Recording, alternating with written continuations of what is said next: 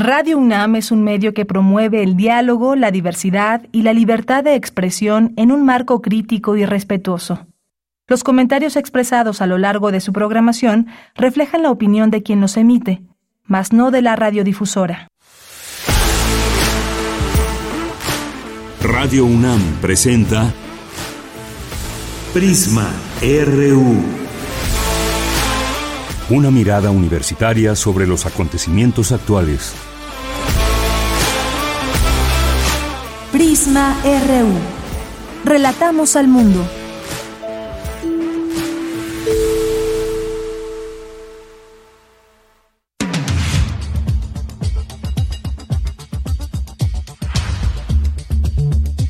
Muy buenas tardes, gracias por acompañarnos aquí en Prisma RU. Estamos iniciando y hay mucha información que tocaremos el día de hoy. La inflación, ¿cómo va en México? Aquí hacemos un recuento de lo que ha pasado en los últimos meses, de lo que se avisora y bueno, también importante porque el Banco de México va a dar a conocer una información por esta hora, más o menos a la una. En un momento más le tendremos lo que derive de todo este tema, las tasas de interés y más aquí en Prisma RU. Y sobre ello vamos a platicar con el doctor César Armando Salazar López, que es especialista en el Instituto de Investigaciones Económicas y nos va a platicar sobre la aceleración de la inflación en México. Se ubica ya en 7.91 y como le decía, en un momento más se hace el anuncio por parte del Banco de México sobre las tasas de interés y esto qué significa para efectos prácticos. Vamos a tener también una entrevista con la licenciada Rosario Salinas Cuellar, que es responsable del área de Servicio Social y becas de la Dirección General de Cómputo y de Tecnologías de Información y Comunicación, la de GETIC de la UNAM, que bueno, pues nos va a platicar justamente de todo este servicio que se da desde esta dirección. Vamos a también, eh, vamos también a entrevistar al maestro César Domínguez Galván, coordinador de la Feria del Libro del Estunam. Estará aquí en Prisma RU. Nos va a platicar todos los pormenores y la invitación la dejará, por supuesto, aquí 13 y 14 de febrero y que es además la primera, la primera feria del libro del Estunam. No se pierdan esta entrevista. Tendremos en nuestra segunda hora Ahora que hay muchos eh, retos virales, no es nuevo, ya tiene pues digamos varios años en que en las redes sociales se promueven ciertos retos, algunos muy sencillos, pero otros nos pueden quitar hasta la vida, sobre todo a los jóvenes, a las y los jóvenes que están en estos retos virales, que ganan, que no ganan y por qué tienen esa facilidad de pronto de decir, sí, yo le entro a este reto, incluso cuando puede estar en juego su vida. De ello vamos a platicar con el doctor Hugo Sánchez Castillo, quien es psicólogo, y doctor en neurociencias de la conducta de la Facultad de Psicología de la UNAM. Hoy es jueves y tenemos aquí Cine Maedro con el maestro Carlos Narro. Tendremos también cultura y más aquí en Prisma RU. Quédese con nosotros en esta sintonía en el 96.1 de FM. A nombre de todo el equipo, soy de Yanira Morán. Nuestras redes sociales arroba Prisma RU en Twitter y Prisma RU en Facebook. Y desde aquí, relatamos al mundo.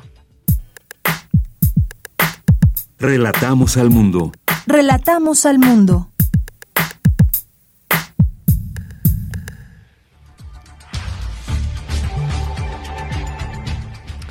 Bien, y en la información, en resumen, en este día jueves 9 de febrero, en la información universitaria es en la etapa del bachillerato, donde se forjan las vocaciones, valores y carácter universitario, aseguró el rector Enrique Graue al presidir la ceremonia del 70 aniversario de la Escuela Nacional Preparatoria Plantel 4 Vidal Castañeda y Nájera.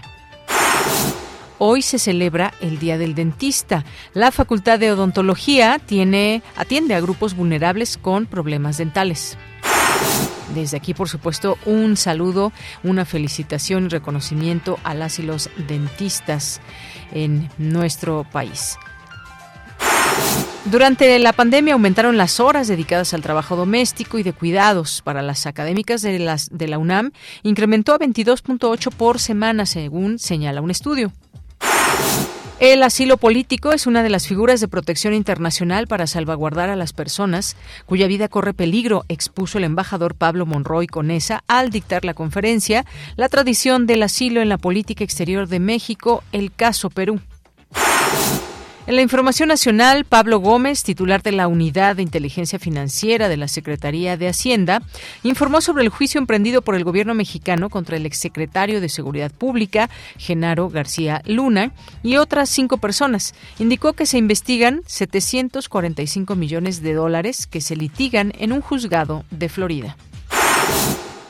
El actual gobierno de México, por conducto de la Unidad de Inteligencia Financiera, de la Secretaría de Hacienda y Crédito Público, identificó la red de corrupción de García Luna, su forma de operación, los montos y la ruta que siguieron los recursos. En consecuencia, incluyó en la lista de personas bloqueadas a quienes participaron en esta confabulación y presentó denuncias ante la Fiscalía General de la República el 24 de diciembre de 2019 por hechos relacionados con delitos de corrupción, delincuencia organizada y operaciones con recursos de procedencia ilícita conocido como lavado de dinero lavado de dinero. Ahí la voz de Pablo Gómez. Y el presidente Andrés Manuel López Obrador encabezó la ceremonia conmemorativa por el 110 aniversario de la Marcha de la Lealtad. Le tendremos los detalles. Y en información internacional, este jueves continúan los trabajos para encontrar más supervivientes en las zonas afectadas por los sismos en Turquía y Siria. Al momento suman 20.000 muertos. Hoy en la UNAM, ¿qué hacer? ¿Qué escuchar? ¿Y a dónde ir? Te recomendamos la emisión de hoy de la serie Revista de la Universidad, que en esta ocasión abordará el tema La tensión entre los humanos y los robots. Se hablará de uno de los usos más interesantes de la tecnología robótica, la justicia legal.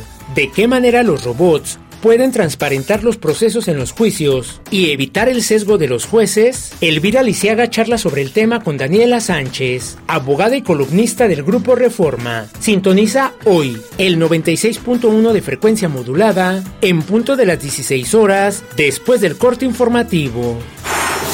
Otra opción sonora que no te puedes perder es la serie Al compás de la letra, bajo la conducción de María Ángeles Comezaña. Hoy nos ofrece una retransmisión donde el término capibara guía la ruta de la palabra y el invitado será Ernesto Ríos, poeta y traductor. Sintoniza hoy y todos los jueves en punto de las 18 horas la frecuencia universitaria de Radio UNAM 96.1 de FM o en línea a través de nuestro sitio oficial www.radio.unam.mx. El Sindicato de Trabajadores de la Universidad Nacional Autónoma de México organiza un homenaje a Ricardo Flores Magón, que contará con la participación del Mastuerzo, Manuel Arista y Rafael Catana, así como la compañía de teatro Nangeli y el ensamble Magón. La cita es hoy, en punto de las 16.30 horas, en las comisiones mixtas del Estunam, ubicadas a un costado del Estadio Olímpico Universitario. La entrada es libre, el aforo limitado y el uso de cubrebocas indispensable.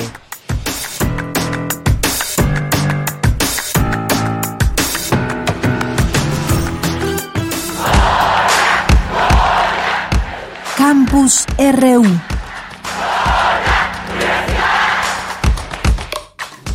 Una de la tarde con 11 minutos entramos a nuestro campus universitario en este día jueves 9 de febrero del año 2023. Me enlazo con mi compañera Virginia Sánchez porque preside el rector Enrique Graue la ceremonia inaugural por el 70 aniversario de la Escuela Nacional Preparatoria Plantel 4 Vidal Castañeda y Nájera. Cuéntanos Vicky, muy buenas tardes.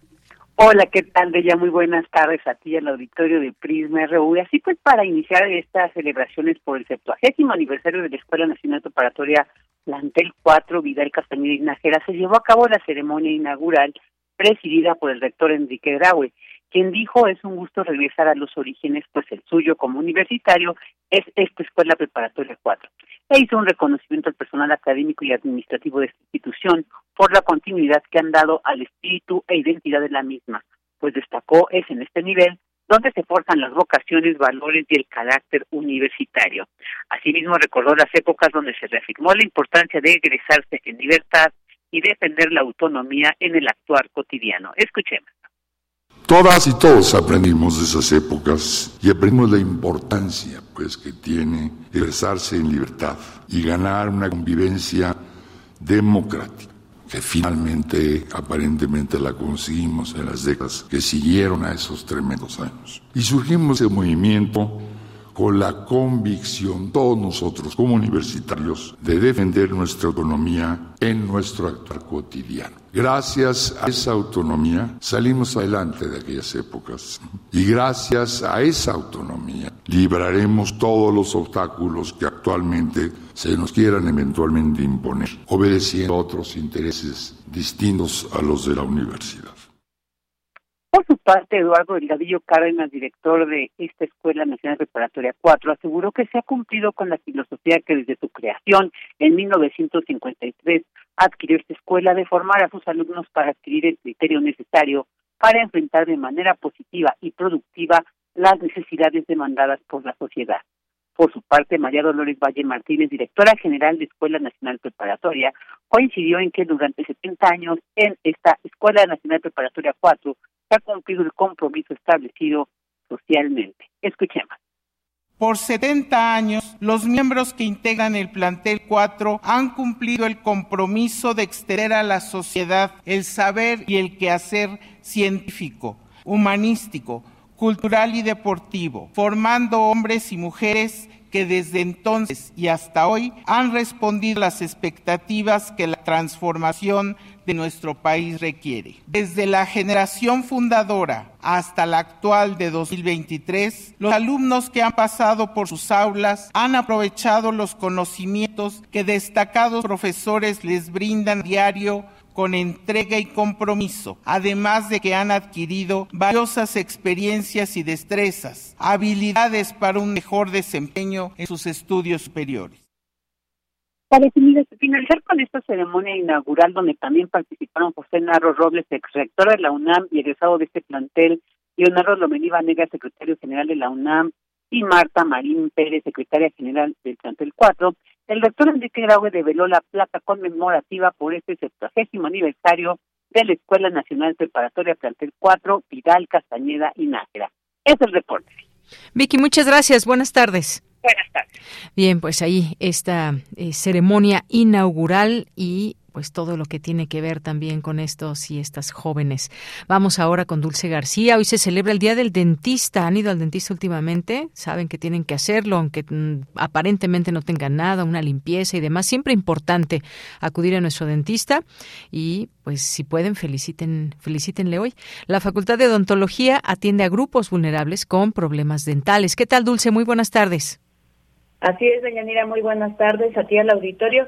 De Yanira, como bien lo comentas, este 9 de febrero se conmemora el Día del Dentista en México y en algunos otros países. Por lo que hay que decir de Yanira que la Facultad de Odontología es una de las instituciones que más contribuye a la atención de grupos vulnerables con problemas dentales en nuestro país. Además, dicha labor la lleva realizando desde hace mucho tiempo de Yanira, pues, según señaló en la celebración del Día Mundial del Dentista, el doctor Francisco Marichi Rodríguez, director de la Facultad de Odontología de la UNAM, Dicha entidad universitaria cumplirá el próximo año su 120 aniversario, tiempo en que ya habrá superado además la atención de los casi 34.810 pacientes registrados en 2019. Vamos a escuchar.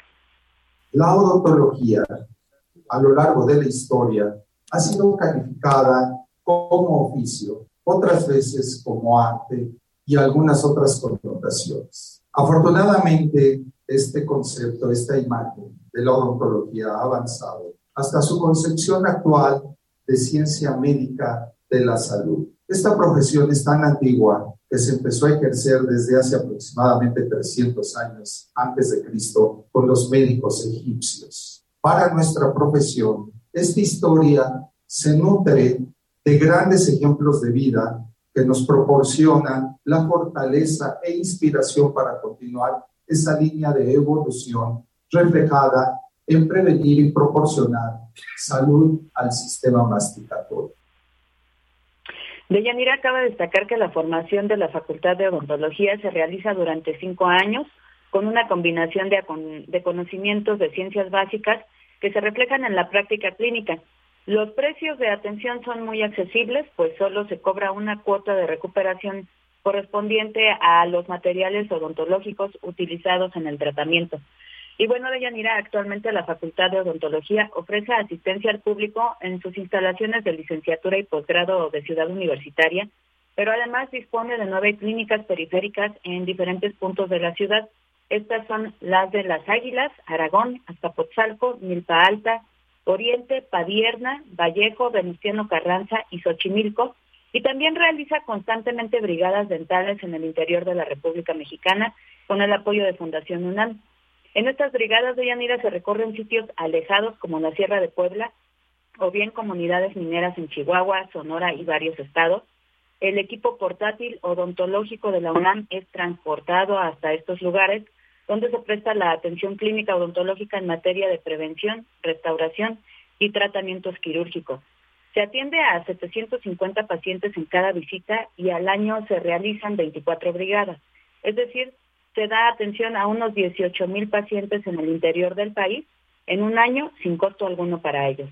Además, hay que decir que la pandemia de COVID-19 produjo un cambio en la manifestación de los problemas odontológicos. El principal que se presenta en los pacientes es la afección en la articulación temporomandibular debido al estrés y problemas del sueño, que ocasiona que se aprieten demasiado los dientes. Y bueno, pues aquí la Facultad de Odontología está también dando atención.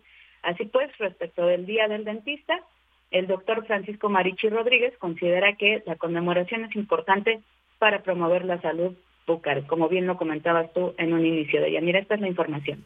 Dulce, muchas gracias y buenas tardes. Gracias a ti, muy buenas tardes. Bien, pues no dejemos para mañana lo que se pueda revisar hoy, estos detalles, por ejemplo, o estas circunstancias por las que podemos atravesar como el bruxismo o simplemente una limpieza dental que es necesaria para mantener nuestra higiene en óptimas condiciones. Bueno, pues hoy le mandamos saludos y felicitaciones a todas y todos los dentistas. Vamos ahora con Cindy Pérez Ramírez, revela estudio que durante la pandemia aumentaron las horas dedicadas al trabajo doméstico y de cuidados para académicas de la UNAM incrementó 22.8 por semana. Cuéntanos, Cindy, muy buenas tardes.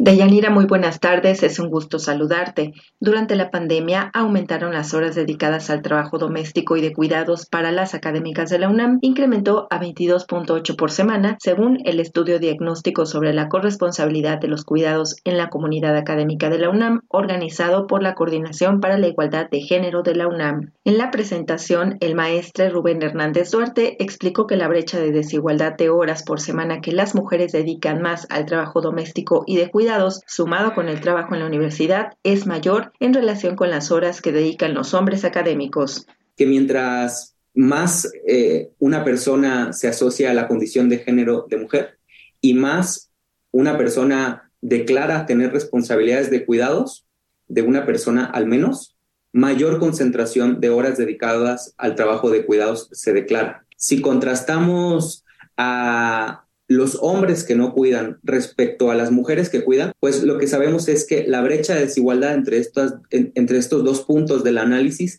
es de 39.1 horas. Si tomamos en cuenta eh, el tiempo de un nombramiento de, tiempo completo en la, en la, universidad, que es de 40 horas, pues estamos hablando prácticamente de otro trabajo, ¿no? de, de otra jornada laboral entera. Otra de las situaciones que reveló el estudio fue que al concluir el primer año de confinamiento por la pandemia, las académicas de tiempo completo reportaron en promedio una productividad menor a la de sus homólogos varones. El promedio de, número de productos entregados en un año por, técnico, académico de tiempo completo es de 2.4 en relación con las académicas eh, también de tiempo completo que, lograron en promedio entregar 1.6 productos.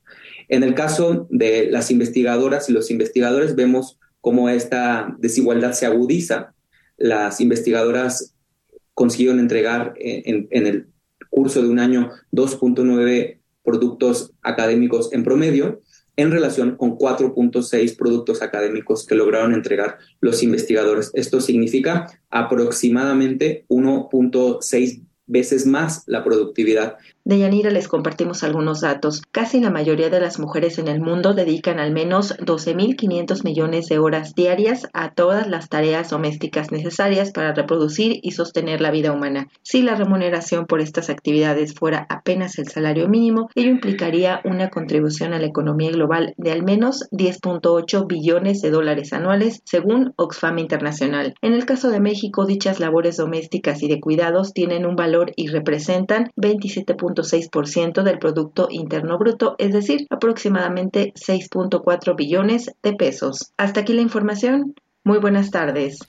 Gracias, Cindy. Muy buenas tardes. Nos vamos ahora con la siguiente información de Luis Fernando Jarillo, porque el presidente Andrés Manuel López Obrador encabezó la ceremonia conmemorativa por el 110 aniversario de la Marcha de la Lealtad. Cuéntanos, Luis. Muy buenas tardes. Muy buenas tardes, de Yanira, a ti al auditorio de Prisma RU.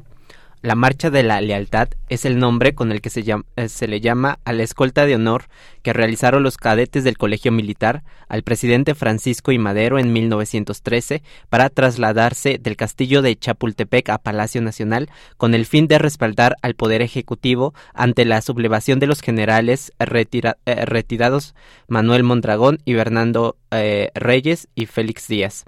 Este año se realizó la conmemoración en honor a los 110 años del dicho acontecimiento encabezado por el presidente Andrés Manuel López Obrador, quien estuvo acompañado de su esposa, la doctora Beatriz Gutiérrez Müller, la ministra presidenta de la Suprema Corte de Justicia, Norma Lucía Piña, eh, el senador Alejandro Armenta y el presidente de la Cámara de Diputados, Santiago Krill. La manifestación se inició en el Zócalo Capitalino y no en Chapultepec, como se había realizado en los últimos años. Eh, esto debido a que, como informó el secretario de la Defensa Nacional, Luis Crescencio Sandoval, las fechas y la localización eh, fueron cambiados para que el gobierno eh, pudiera eh, tener mayor participación de la gente en, estas actividades. Eh, antes de decir su discurso, el secretario de la Defensa aprovechó para informar de los trabajos de rescate en Turquía tras los sismos del pasado lunes. Escuchemos. Hago del conocimiento que el personal que está ahí en Turquía, personal integra la ayuda humanitaria. Hasta el momento oh, han rescatado a tres eh, personas eh, sin vida. Eh, lograron rescatar con vida a una señora de 70 años atrapada en los restos de uno de los edificios. Van a seguir trabajando, desarrollando todo el programa de rescate que se coordinó con las autoridades sobre la marcha de la lealtad, el general Luis Crescencio Sandoval dijo que este hecho histórico es una muestra de eh, los innumerables retos que ha tenido el colegio militar a lo largo de su historia. Escuchemos parte de su discurso. Han transcurrido 110 años de aquel gesto memorable de lealtad en el que los cadetes del Colegio Militar acompañaron al presidente de la República, abriéndole paso a la justicia, al orden y a la democracia. Evento trascendental que para los egresados de este noble plantel es motivo de gran orgullo, ya que se conmemora en el marco de los festejos del bicentenario de la fundación de nuestra alma mater, cuna donde se han forjado las mujeres y hombres que han contribuido al desarrollo del ejército, Fuerza Aérea y Guardia Nacional. Por su parte, Jorge Antonio Maldonado Guevara, director del Colegio Militar, afirmó que se han abierto más espacios para las mujeres dentro del ejército y reiteró la lealtad al Poder Ejecutivo. Escuchemos. Es importante destacar que en este heroico plantel la educación se imparte sin distinción de género. El derecho de la igualdad sustantiva permite el acceso a mujeres y hombres al mismo trato y oportunidades, manifestándose a través de la equidad que promueve las mismas posibilidades de desarrollo profesional en los cadetes. Muestra de ello es el ingreso de las mujeres a las armas de infantería, caballería y arma blindada, que anteriormente eran exclusivas para hombres. El personal de la Subsecretaría de Control de Tránsito de la Secretaría de Seguridad Ciudadana informó que supervisó las inmediaciones de la ruta donde se colocó la escolta de honor. Para ello, el personal se coordinó con los operadores de las cámaras de vigilancia del Centro de Comando de Control C2 del Centro Histórico con el fin de monitorear las actividades y salvaguardar la integridad de los asistentes del evento. A la ceremonia, en la plancha del Zócalo, fueron invitados otros miembros del gabinete como el secretario de Gobernación Adán Augusto López, el canciller Marcelo Ebrard y la jefa de gobierno Claudia Sheinbaum. En la Plaza de la Constitución hubo contingentes de 2.500 cadetes del sistema escolar militar, del Colegio del Aire y de la Escuela Militar de, eh, Enfermeras. Estuvieron también alumnos de escuelas eh, de primarias y secundarias y pues en la plancha del Zócalo se develó una placa conmemorativa por la Marcha de la Lealtad. Este es mi reporte de Yanira. Bien, pues muchas gracias. Gracias Luis Fernando Jarillo. Hasta luego. Hasta luego. Continuamos. Prisma RU. Relatamos al mundo. Bien, continuamos y vamos ahora a platicar de varios temas económicos. Hace unos momentos acaba, acaba de anunciar el Banco de México y con la presencia de todos sus miembros, la Junta del Gobierno del Banco de México decidió por unanimidad aumentar la tasa de interés interbancaria a un día a un nivel de 11% con efectos a partir del 10 de febrero de este año. Y bueno, pues ahí ya dan a conocer este comunicado. Eh, tenemos ya en la línea telefónica al doctor César Armando Salazar López, especialista del Instituto de Investigaciones Económicas. Sus líneas de investigación son crecimiento económico y distribución factorial del ingreso. Doctor, bienvenido, muy buenas tardes. Hola, ¿qué tal? Buenas tardes a ustedes, auditorio. Pues en principio, doctor, ¿cómo vio este este anuncio del Banco de México? ¿Esto qué significa esta aumentar la tasa de interés interbancaria? Bueno, la tasa de interés es el instrumento que tiene el Banco de México para conseguir su objetivo de, inflación, al menos es así como lo como se plantea, mueve la tasa de interés en función de cómo se va desenvolviendo la inflación.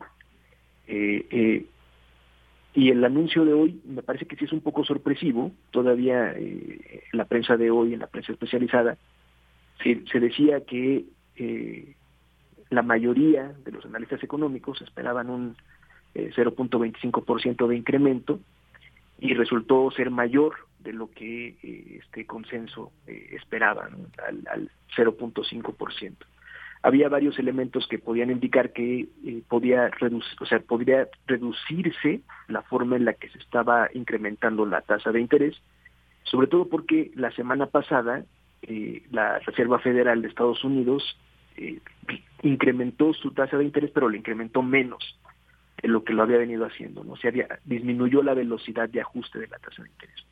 No ocurrió, y me parece que no ocurre, sobre todo porque ayer mismo la, algunos integrantes de la Reserva Federal anunciaban, y principalmente el presidente de la Reserva Federal de Estados Unidos, anunciaba que, que no esperara el mercado que eh, fueran, que se detuvieran las, los incrementos en la tasa de interés, que debían esperarse más incrementos porque el problema de la inflación no estaba resuelto.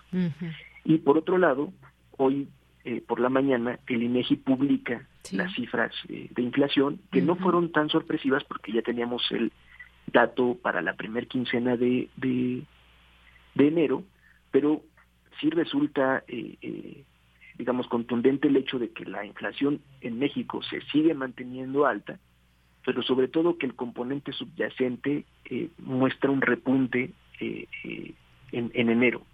Y mientras la inflación subyacente no se controle, no, no bajen, no habrá la posibilidad de que eh, la inflación general converja hacia el objetivo del Banco de México, que es de eh, 3% más menos uno. Entonces, eh, eh, digamos, en, en resumen, el, el, el, incremento de la tasa de interés por parte del Banco de México es, es mayor que el que esperaba el consenso de los analistas pero me parece que tiene que ver mucho con las noticias más recientes. O sea, que es el, anuncio de ayer del, del, presidente de la Reserva Federal de que los incrementos eh, en la tasa de interés en Estados Unidos se mantendrían y, por otro lado, el, el anuncio sobre la inflación en, en México que eh, se mantiene alta, ¿no? pero, pero particularmente este componente subyacente de la inflación.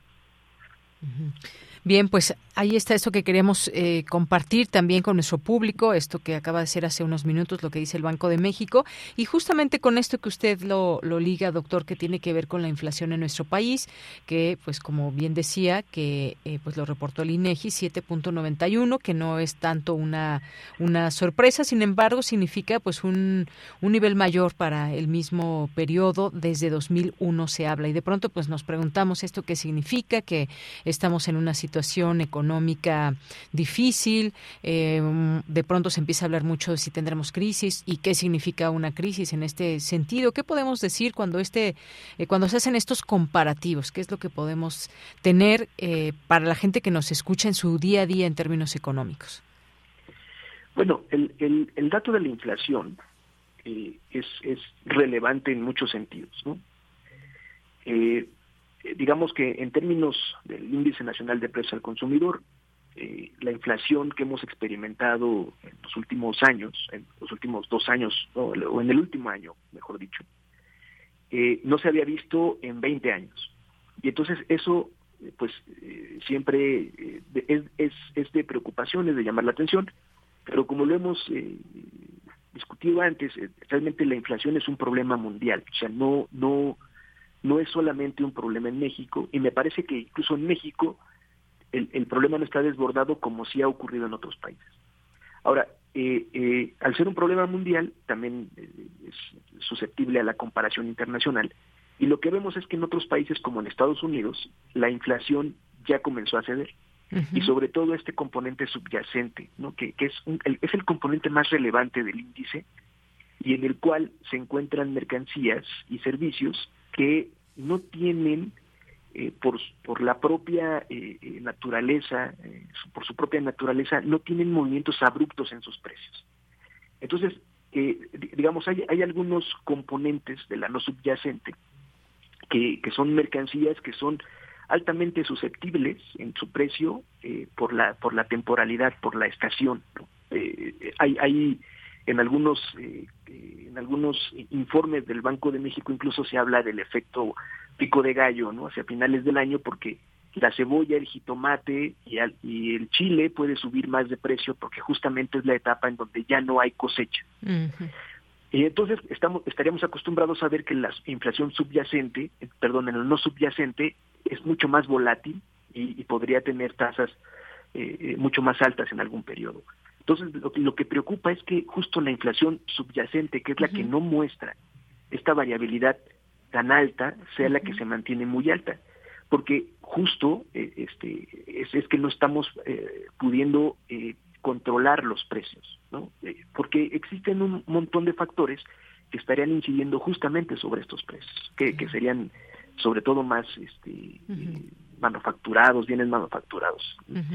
Entonces cuando cuando cuando tenemos una inflación de 7.91% anual pues es, es una merma del poder adquisitivo de, todas las personas en el país.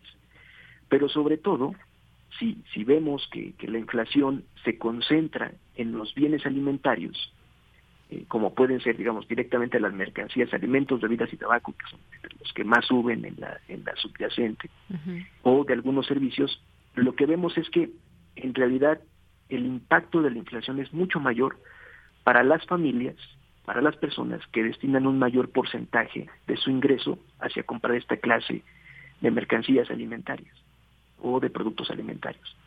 Y ahí es, ese es lo, más preocupante, eh, me parece a mí, del, del, proceso inflacionario. O sea, que, que en este momento afecta a las personas que menos tienen porque los productos que más se incrementan justamente son los bienes alimenticios, que es, algo de lo que uno no puede este, desprenderse, ¿no? O sea, uno tiene que necesariamente comprar alimentos para, para vivir y entonces reduce mucho la posibilidad eh, de compra de las personas, sobre todo que tienen ingresos bajos, que es a, lo que deberían ir las políticas públicas para ayudar a estas personas a que no sufran por no poder eh, adquirir los alimentos necesarios para su subsistencia diaria.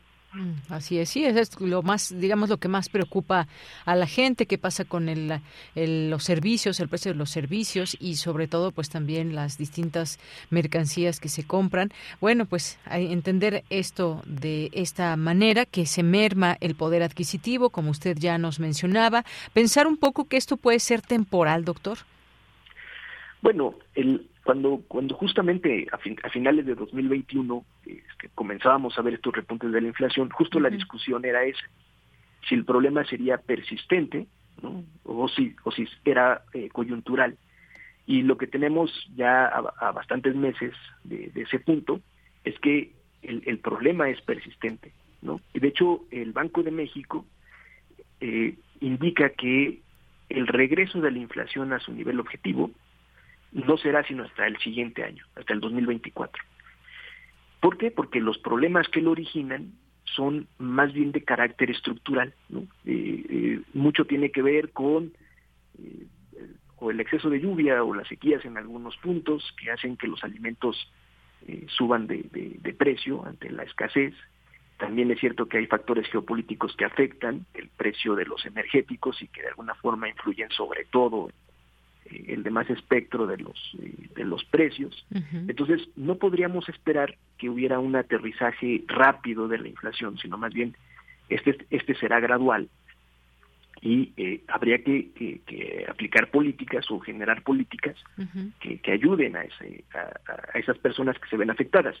Yo, eh, en lo particular, pienso que en los incrementos de la tasa de interés del, del Banco de México, más que ayudar a que la inflación se reduzca, eh, pueden provocar eh, mayores problemas en el futuro eh, con respecto a la actividad económica, ¿no? porque finalmente el Estado tiene que erogar más para pagar el servicio de su deuda, porque también hay todo un incremento en las tasas de interés en la estructura de créditos, o sea, adquirir un crédito en una tarjeta de crédito será mucho más caro, un crédito automotriz, un crédito hipotecario, seguramente que se verán afectadas estas tasas por el incremento de la tasa de interés eh, del Banco de México. Entonces, ahí el, el, problema es que no, no tenemos los eh, suficientes mecanismos o los que tendríamos eh, serían tendrían las, las herramientas que tendríamos para verdaderamente generar una reducción de los precios en el, en el futuro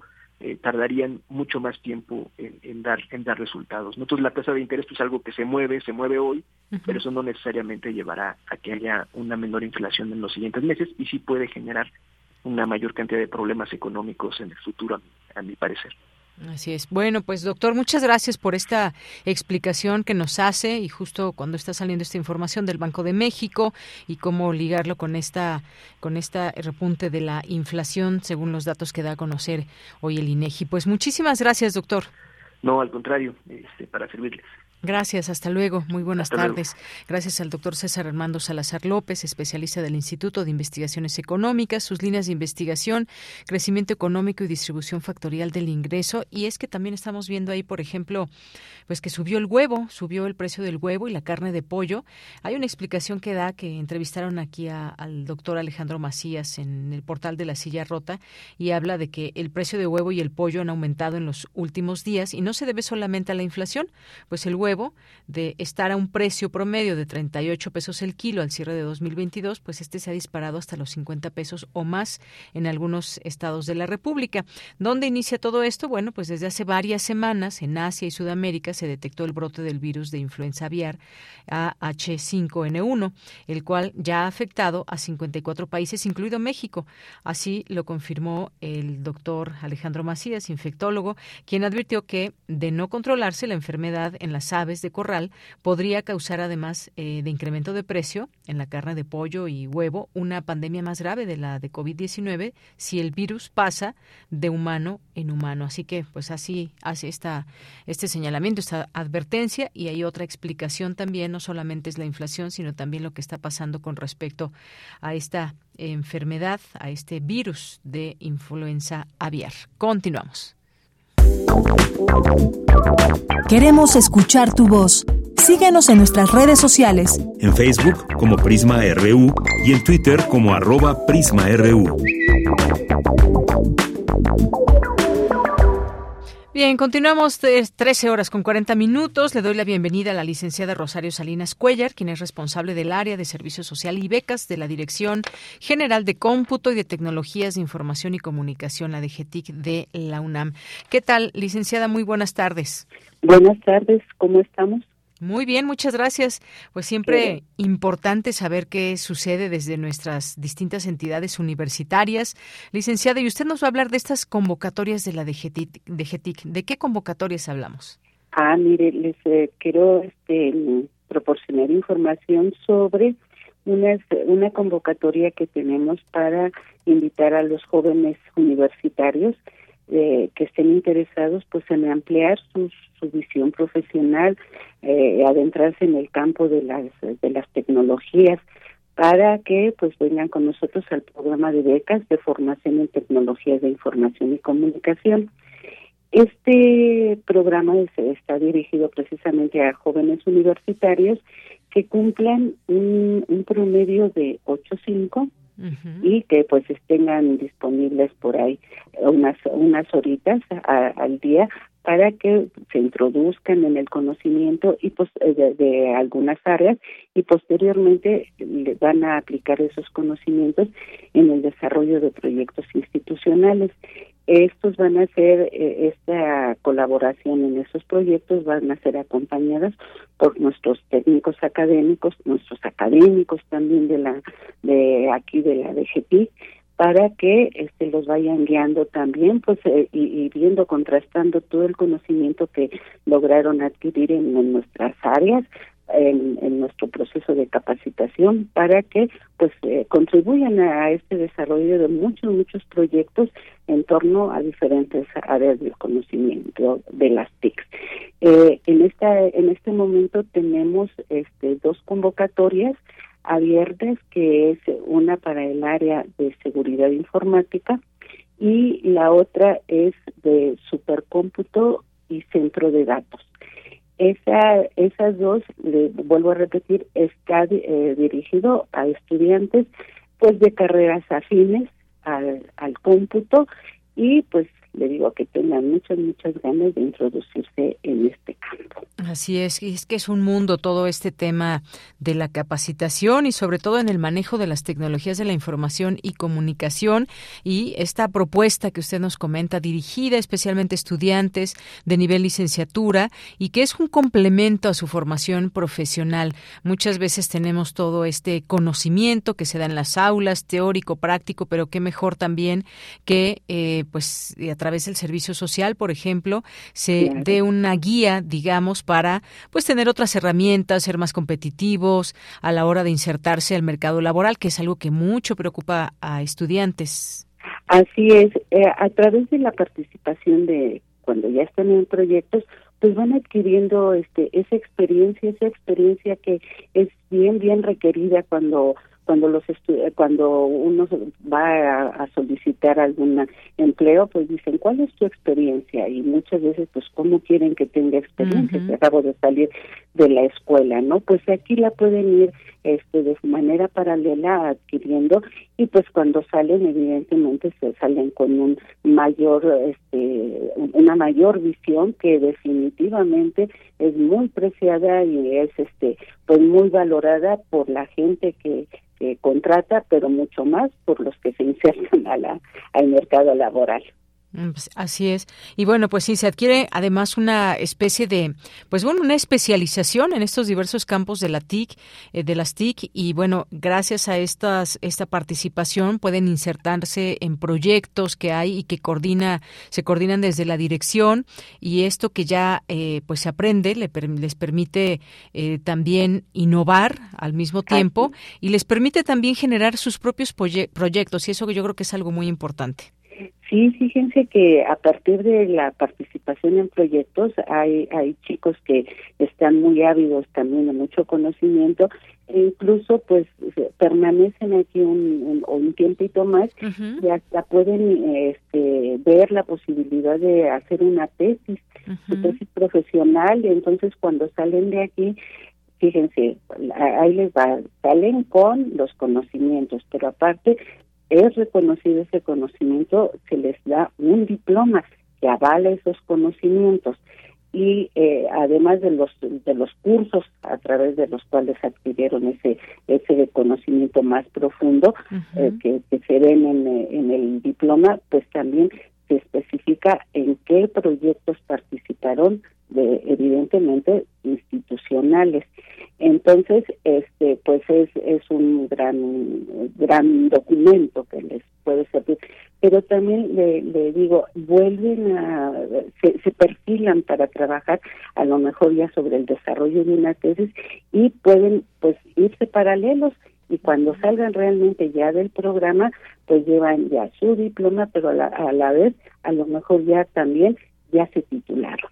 Entonces es yo creo una oportunidad muy muy importante, muy interesante para los chicos que pues estén interesados y pues que quieran dedicar su tiempo este para para ampliar, les digo, ese, esa visión que nos hace, yo creo que mucha falta a todos, este, pues ampliarla con la tecnología, no es este, no es este nada más esto, sino también otros ámbitos este del conocimiento que nos van a ampliar este nuestra visión profesional pero ahorita tan tan necesaria tan este, utilizada la tecnología este, las tecnologías entonces pues amplía definitivamente el campo de acción de cualquier universitario Así es. Bueno, pues ahí dejamos esta invitación. Lo que estaba leyendo también, licenciada, es que se capacita estudiantes a nivel licenciatura de la UNAM y también de cualquier institución educativa a nivel superior en estos distintos campos de las TIC. Sí, así es. Eh, y ahorita ya ve que pues acabamos de pasar una contingencia, bueno, no todavía, pero este nos, nos mucho eh, aprendizaje. Y pues ya las estamos trabajando también para que se haga a distancia en una en una modalidad híbrida, así es que estamos también para que mucha mucha gente incluso fuera de, de, de aquí de la capital este pueda acceder a estos programas.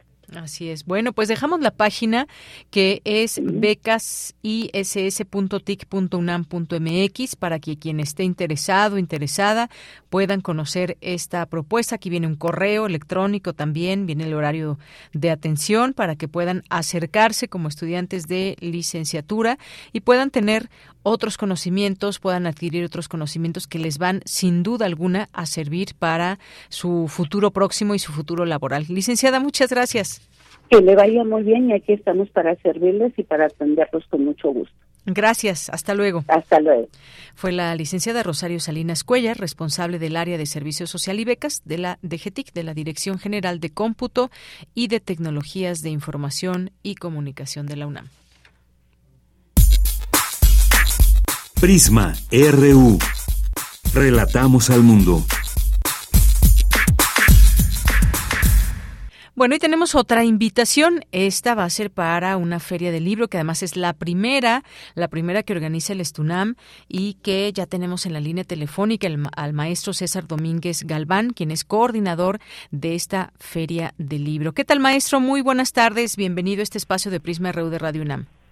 Muy buenas tardes, Deyanira. Muchas gracias por el espacio, por la oportunidad de dirigirnos a pues a la gran audiencia que tienen ustedes como medio de comunicación radiofónico de nuestra máxima casa de estudios. Gracias por la, posibilidad de charlar sobre esta primera feria del libro. Claro, nos parece un esfuerzo muy importante y nos gustaría, maestro, que pues eh, nos comente cómo nace esta idea, los días que se va a llevar a cabo, por supuesto, dónde y pues invitar, por supuesto, también aquí al público que nos está escuchando. Claro que sí, Deyanira, muchas gracias. Bueno, eh, ¿cómo nace esto? Bueno, yo creo que tiene varios factores pero el fundamental es que en, eh, en, la actual gestión en la Secretaría General a cargo de Carlos Hugo Morales Morales, en una charla que yo tuve con él, él se mostró muy interesado en que promoviéramos eh, la lectura, en que eh, desarrolláramos pues diversas estrategias para fomentar la lectura entre nuestra afiliación, entre la afiliación al Estunam. Entonces, este, bueno, a partir de esta charla y a partir de otros factores que se fueron conjuntando, pues dijimos bueno, eh, es momento de que organicemos esta primera feria del libro, las condiciones eh, pues están dadas, tenemos un espacio realmente maravilloso que es aquí el Auditorio de Comisiones Mixtas que está ubicado justo detrás del eh, Estadio Olímpico Universitario. aquí hay en Comisiones Mixtas un equipo de trabajo fabuloso y además se dieron las condiciones de, mm, digamos, de, de sinergia entre varias instancias como son la propia Secretaría General, la de Prensa y Propaganda, la de Cultura y Educación, educación, la de finanzas, la de conflictos administrativos y otras instancias que en cuanto se les planteó la idea, me acerqué a ellos y les planteamos la idea, dijeron, adelante, se oye muy interesante, vamos a hacerlo, pero además, fíjate que trae una motivación importante y es que, no sé, pues obviamente en el, en el día a día nos damos cuenta de que aquí vienen compañeros a ser atendidos por distintos eh, integrantes del comité ejecutivo y debido a, la gran cantidad de gente que de repente se llega a juntar, pues tienen que esperar un buen ratito, es decir, no no es una atención como de en cinco minutos o diez, sino a veces tienen que pasar un buen rato aquí esperando. Y entonces dijimos, bueno, mira, esos espacios, esos tiempos, pues son, sería padrísimo que tuvieran acceso a una biblioteca, un estante abierto de libros y dijeran, bueno, pues me voy a poner a leer, voy a agarrar un poquito de esto, eh, un libro y voy a ojearlo, eh, no se trata quizá de terminarlo en ese momento, pero de interesarse y decir, oye, mira, esta lectura me agradó, eh, esto, este libro me, me, conmovió en esta parte hasta donde alcancé a leer, y entonces esa es como otra de las motivaciones que generaron esta feria del libro, que se va a llevar a cabo los días 13 y 14 de febrero, de 10 de la mañana a 5 de la tarde, como les decía, aquí en el auditorio de comisiones mixtas, y pues bueno, eh, ya tenemos confirmadas abadas editoriales, este, eh, tenemos un esquema que digamos, sí es un poquito distinto a las ferias de libro que se conocen eh, pues hasta ahorita, ¿no? Bueno, pues sí, ahí dejamos esta invitación y, qué bueno, les auguramos mucho éxito, César, porque pues participan varias secretarías en esta organización. Van a ser dos días, dos días, como bien nos dices, de 10 a 5 de la tarde. Y el chiste de las, eh, de las ferias del libro justamente es que la gente acuda, que se interese. Ya nos decías, van a participar algunas editoriales, van a participar pues ponentes que darán a conocer ahí también acerca de sus textos y no sé si hay algún programa o algo que nos quieras compartir. Solamente son dos días, pero va a estar nutrido hasta donde yo tengo entendido. Sí, fíjate que sí, Deyanira, son dos días, eh, decidimos empezar eh, poco a poco, este, por supuesto hubiéramos querido a lo mejor extendernos un poco más, pero en este espacio hay una intensa actividad, ya estaba reservado para otros días y dijimos, bueno, vamos a quedarnos con dos días, vayamos avanzando un paso a la vez, y sí, hay un programa interesantísimo, te platico, eh, va a estar el, día de la inauguración al cual, por supuesto, Radio UNAM y por supuesto tú están cordialmente invitados, invitadas, este, saludo a todos mis camaradas de allá de Radio UNAM, este eh, va a estar, eh, la inauguración va a correr a cargo de, ni más ni menos que de Benito Taibo, ¿no? Benito Taibo va a estar inaugurando la feria, lo cual nos parece, pues, por supuesto, un lujo. Eh, tenemos una conferencia de medios previamente a las nueve de la mañana del mismo día, por supuesto, igual están invitados, pero después de la, de la inauguración a las 10 de la mañana, a las 10.30 de la mañana, Benito Taibo es el que va a abrir el programa, literalmente hablando, con una conferencia interesantísima que se llama Leer es Resistir, eh, nos va a dar mucho gusto escucharlo aquí en comisiones mixtas, en la primera conferencia. Después vienen presentaciones de libros, de editoriales como Educal, eh, Fondo de Cultura Económica, como la eh, el, libro Sunam, como este la editorial Océ, eh, Océano, Planeta, esas son las editoriales que vienen, Luz Lux, este, Sea Cattle, eh, Tomo Book, eh, híjole, son varias editoriales, la verdad es que ya llevamos más de 20 editoriales y en, dentro del programa, te decía yo, están estas presentaciones de libros, hay libros de poesía, hay libros de cuento, hay libros de, bueno, por ejemplo, va a estar eh, Sandra Monroy presentando su libro Jódete Cáncer, que pues, tú sabes, Sandra Monroy la rompió con este libro, este hablando precisamente de su vivencia con el cáncer de mama, entonces esa presentación va a estar interesantísima, va a estar Margarita Castillo, que es la voz institucional de Radio UNAM y va a estar compartiéndonos eh, una, una conferencia también.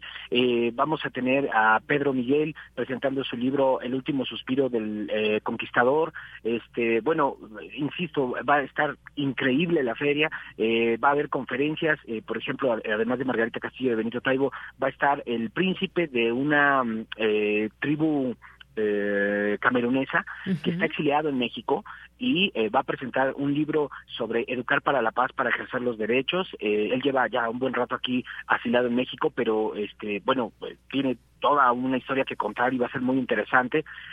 tenemos en total 17 presentaciones de libro súper confirmadas y entre las que te he mencionado algunas, cuatro conferencias eh, y entonces pues va, sí, sí va a estar, eh, nos hemos esmerado mucho para que este programa en dos días será lo más amplio posible. Te platico, eh, normalmente pues las presentaciones del libro tienden a ser largas, nosotros las hemos eh, platicado de 15, eh, estructurado con 15 minutos, ¿no? O sea, en 15 minutos el autor tiene para presentar y, y, cautivar a su, a su posible público. Entonces, esto nos permite tener un abanico eh, más amplio de presentaciones de libros, más ágil y bueno, la gente, imagínate, la gente viene una hora y se va a chutar cuatro presentaciones de libro, así de fácil. Y también hay que destacar que en el marco de la propia feria va a estar la senadora Patricia Mercado hablando del trabajo de cuidados como un tema fundamental en el, en el, ámbito de los derechos laborales. Entonces, la senadora Patricia Mercado va a estar aquí el lunes 13. Entonces, pues sí, hay una oferta muy amplia, tanto de libros como de presentaciones, como de conferencias, y yo creo que la gente que venga se va a quedar muy contenta con esta primera Feria del Libro de Estonal de Yanira. Bien, pues eh, maestro César, muchas gracias por platicarnos todo esto. Imagino que están muy contentos y animados, porque además es iniciar un camino, es la primera feria de libro que se organiza con estas características, es un inicio de algo y en donde ustedes están siendo partícipes, organizadores y todo lo que esto implica. Se conoce de pues todo este trabajo que implica organizar una feria de libro. Pues les deseamos lo mejor, el, mucho éxito en esta primera feria de libro del Estunam, 13 y 14 de febrero. Además, días, qué mejor que regalar un libro en esos días, ¿no, César? Fíjate que sí, esa, esa fue una de las eh, ideas eh, que nos movió también, porque dijimos, mira, el, el, día de San Valentín pues regalar los chocolates pues se acaban no y, además este pues a, veces nos engordan no este las florecitas pues se marchitan y a lo mejor las podemos conservar con algún trabajo especial y guardamos la flor pero un libro de Yanira un libro es para Perdura. siempre. Un libro te puede cambiar la vida y yo conozco autores que me han dicho, un libro te puede salvar la vida. Literal, los han salvado los libros. Y entonces, pues imagínate regalar, pero además también regalarte, o sea, también el cariño debe ser hacia uno mismo y entonces llegar y decir, ¿sabes qué? Este 14 de febrero yo me voy a regalar este libro porque me encantó. Y de regalártelo y pues bueno, lo que les hemos pedido a las editoriales mucho es, es que ofrezcan descuentos reales, descuentos reales a las trabajadoras y los trabajadores para que tengan posibilidad de adquirir pues más libros ¿no? Claro, pues qué bueno, muchas felicitaciones y pues ya estaremos ahí atentos el 13 y 14 de febrero de 10 a 5 de la tarde en el auditorio de comisiones mixtas que se encuentra donde, César? Eh, este está atrasito del Estadio Olímpico, ah, digamos muy cerca de la tienda de productos de los Pumas. Ah, justamente a un lado está Comisiones Mixtas, es un inmueble eh, pues que se nota muy muy, muy rápidamente. Entonces está atrás del Estadio Olímpico de Yanira. Y por supuesto insisto reitero la invitación para que nos acompañen en la rueda de medios que tendremos el mismo día 13, pero a las 9 de la mañana. Muy bien, pues muchas gracias, gracias César por haber estado aquí en Prisma RU, dejarnos esta invitación. Y de verdad te lo repito les deseamos el mejor de los éxitos con esa buena vibra, así va a ser de Yanira. Muchas gracias por el espacio a ti y a todo el equipo que hace posible las transmisiones de Radio UNAM. Gracias, un abrazo, hasta luego. Un abrazo, hasta luego, Deyanira. Cuídate. Gracias. Eh, maestro César Domínguez Galván, coordinador de la Feria del Libro del Estunam. Ahí ya tenemos también publicada esta imagen que hay de esta primera feria en nuestras redes sociales para que no se olviden de los días, de los horarios y el lugar donde se lleva a cabo esta feria. Bien, pues ya casi son las dos de la tarde y es momento de irnos a un corte, pero vamos a regresar a nuestra segunda hora y tenemos mucha información desde lo internacional que desafortunadamente están subiendo cada día y cada hora, desafortunadamente, el número de muertos allá en Siria, en Turquía. Ya hay una, eh, un apoyo internacional de personas que están buscando entre los escombros, pero también se ha organizado la sociedad en el mundo en distintos lugares para hacer llegar aquí en México, por supuesto, ahí en la sede de la Embajada de Turquía, por ejemplo, pueden hacer llegar eh, víveres, sobre todo es invierno, se necesitan cobertores, ropa muy abrigada. Ya tendremos esta información información en Radio Francia de lo que sucede allá y vamos a hablar de los retos virales entre los jóvenes que incluso pueden llegarles a, a tener serios efectos en su salud, incluso, incluso a perder la vida. Así que vamos a hacer un corte, regresamos a la segunda hora de Prisma RU. Queremos escuchar tu voz. Síguenos en nuestras redes sociales. En Facebook como Prisma RU y en Twitter como arroba PrismaRU.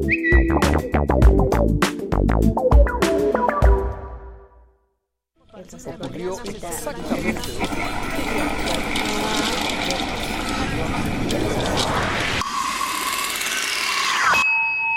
XEUM.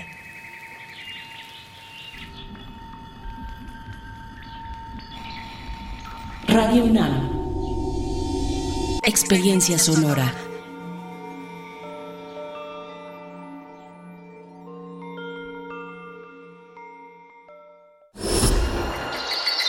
Creemos en un mundo donde se escucha toda la música, toda la música, donde el conocimiento esté abierto al mundo, donde se ame de todas las formas. Ese mundo es posible y vamos a pelear por él.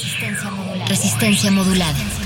De lunes a viernes, de las 20 a las 23 horas, por el 96.1 de FM, Radio UNAM. Experiencia sonora.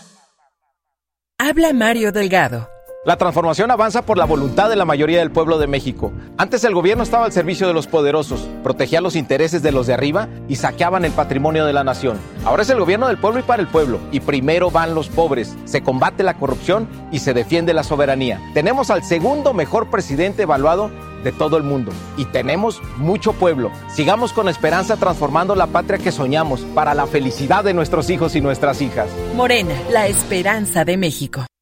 A la apreciable audiencia de Radio Universidad informamos que, con su pleno consentimiento, realizaremos una serie de cambios a nuestra programación.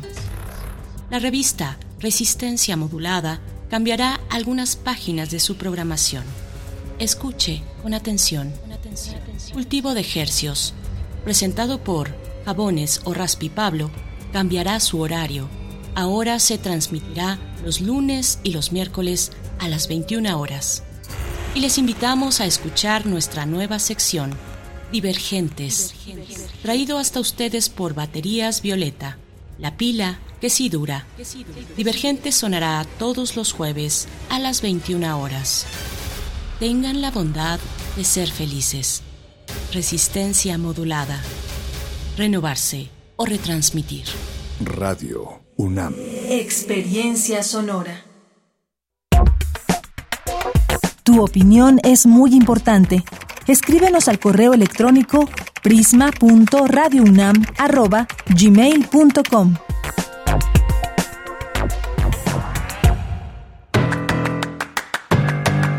Mañana en la UNAM, ¿qué hacer? ¿Qué escuchar? ¿Y a dónde ir?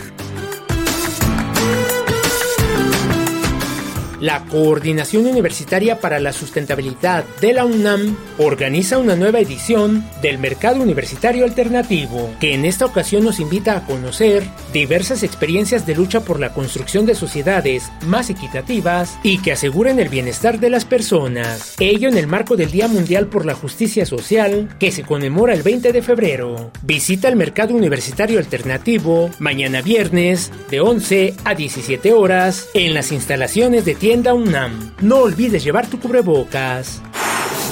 Acompaña a Ángel Figueroa y Ana Cristina Olvera en una emisión más de la serie La Ciencia que Somos. En el marco del Día Internacional de la Mujer y la Niña en la Ciencia, se entrevistará a mujeres que hacen y comunican la ciencia, además de desempeñar papeles importantes en sus campos profesionales. Desde la NASA, Ana Cristina Olvera conversará con la ingeniera Yuri Guinart Ramírez. Además se contará con la presencia de la doctora Guadalupe Valencia, titular de la Coordinación de Humanidades. El programa concluirá con la colaboración de la Red Mexicana de Periodistas de Ciencia, que cumple siete años. Sintoniza mañana, en punto de las 10 horas, el 96.1 de FM.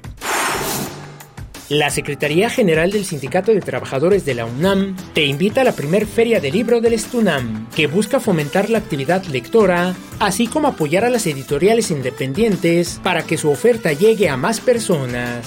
Dicha feria trazará el camino para la creación de espacios como círculos de lectura y bibliotecas, además de promover la lectura, fortalecer la difusión del libro y distribuir el conocimiento. Se contará con la participación de diversas editoriales como el Fondo de Cultura Económica, Educal, Publicaciones UNAM, Planeta, Océano, La Casa de la Lectura, Castellanos Editores y Lunaria, entre otras. La feria contará con diversas actividades como conferencias con destacados escritores como Benito Taibo, Margarita Castillo y la presencia de autores como Sandra Monroy y su libro Jódete Cáncer, además de Óscar Quesada, Liliana Rivera, Pedro Guadarrama, entre otros. La Feria del Libro del Estunam se llevará a cabo los días 13 y 14 de febrero de 10 a 17 horas en las comisiones mixtas de dicho sindicato, ubicadas a un costado del Estadio Olímpico Universitario. La entrada es libre, el aforo limitado y el uso de cubrebocas indispensable.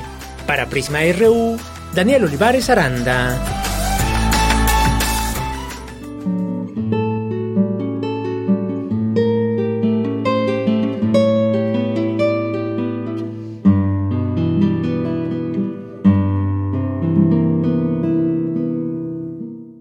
Buenas tardes, apreciables melómanos de Radio UNAM, dentro de Prisma RU. Les saluda su amigo Edgar Mario Luna, guitarrista, arreglista, transcriptor, quien los invita para el día de mañana, viernes 10 de febrero, a las 19 horas, a la presentación de mi más reciente producción fonográfica, el disco titulado De Julio César Oliva para Edgar Mario Luna. Esto en la sala 222 del Centro Nacional de las Artes, 19 horas, entrada libre. Se trata de un disco que está conformado por obras que me ha dedicado el maestro Julio César Oliva en los últimos tres años. Hemos trabajado de manera conjunta para concretar este material y estoy muy contento de compartirlo con ustedes. Se trata de un repertorio que fue compuesto justamente eh, en esta época de la pandemia, así que se trata de un material harto interesante, muy introspectivo, muy bello, del cual interpretaré algunas obras en esta presentación.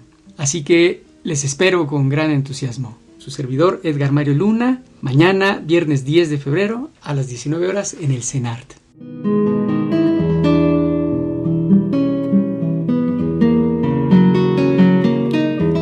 Bien, y entramos a nuestra a, esta segunda hora de Prisma RU y tenemos saludos como todos los días. Siempre agradecemos de verdad a todas las personas que se toman unos minutos para escribirnos, para mandarnos un saludo, lo que ustedes quieran. Nos comparten además entre GIFs, fotografías, de todo nos comparten, de todo un poco. Muchas gracias.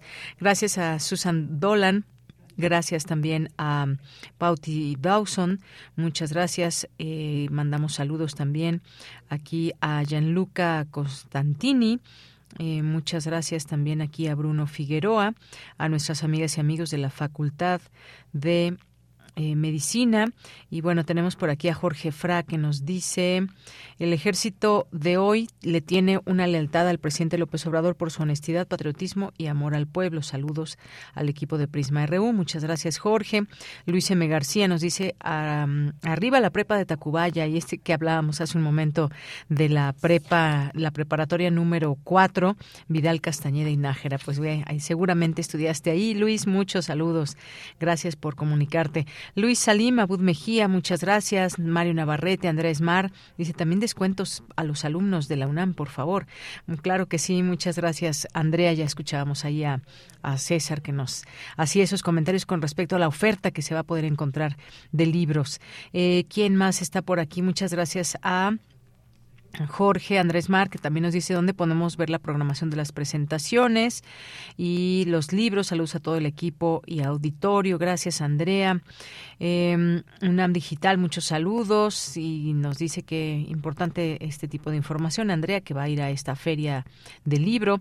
Rosario Durán, feliz día, odontólogos. Bueno, muy, muy simpática esta foto que nos envía ahí unos unos eh, tiburones, uno con sus dientes y colmillos pues prácticamente ahí muy uno por aquí, otro por allá y la otra dentadura, pues magníficos.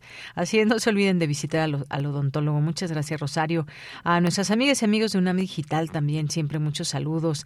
Ahí a la DGTIC, que siempre también están atentas y atentos a este espacio y que pues una colaboración también muy importante cuando haya algo que anunciar a nuestro público. Rosario también ahora tenemos que considerar también el aumento de las a las casetas, sí, acaba de subir también a las casetas Eh, gracias, Rosario. Jorge nos dice, unámonos a la celebración del Día del Odontólogo. Gracias, Jorge Morán Guzmán y nos unimos, por supuesto.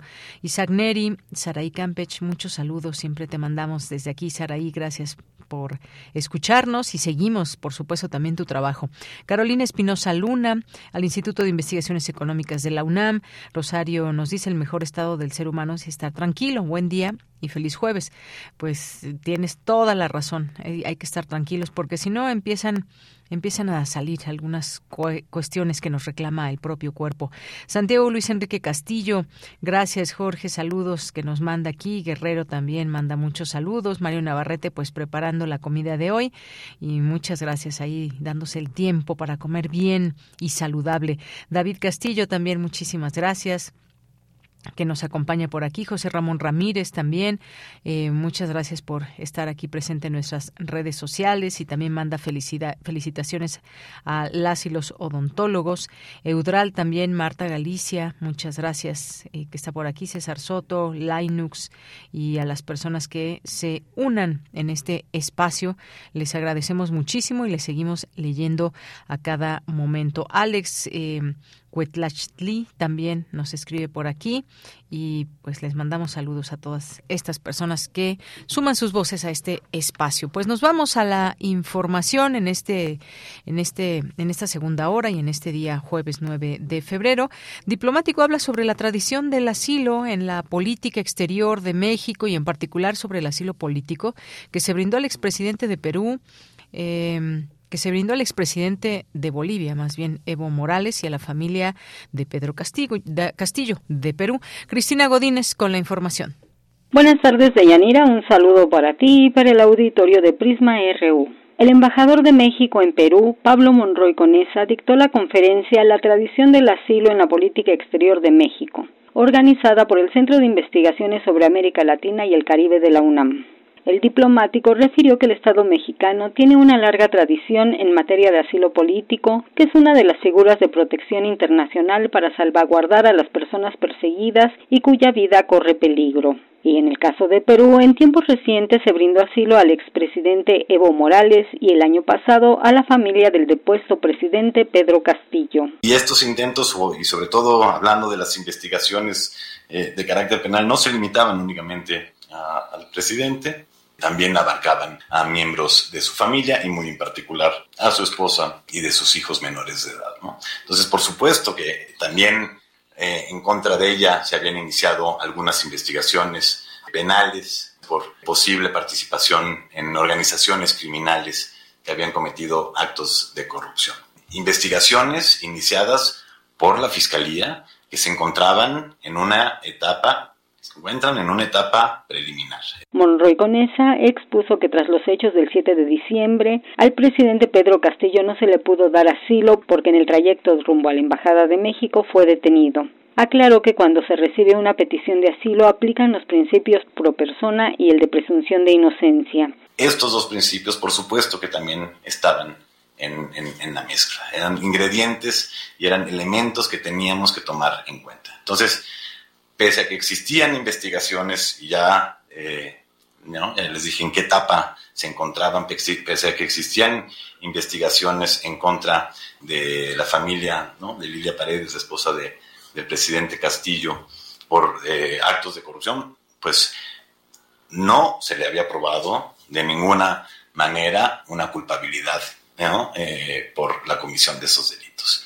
Y dos, si teníamos que interpretar eh, el derecho individual de buscar y de recibir asilo de una forma, lo tenemos que interpretar de la manera en que favorezca más a la persona. Por último, el embajador comentó que en materia de derecho de asilo territorial o diplomático, el Estado asilante será el que determine o califique la naturaleza de una persecución. Este es mi reporte de Yanira. Buenas tardes. Gracias, Cristina Godínez. Y nos vamos ahora a la información internacional a través de Radio Francia. Relatamos al mundo. Relatamos al mundo.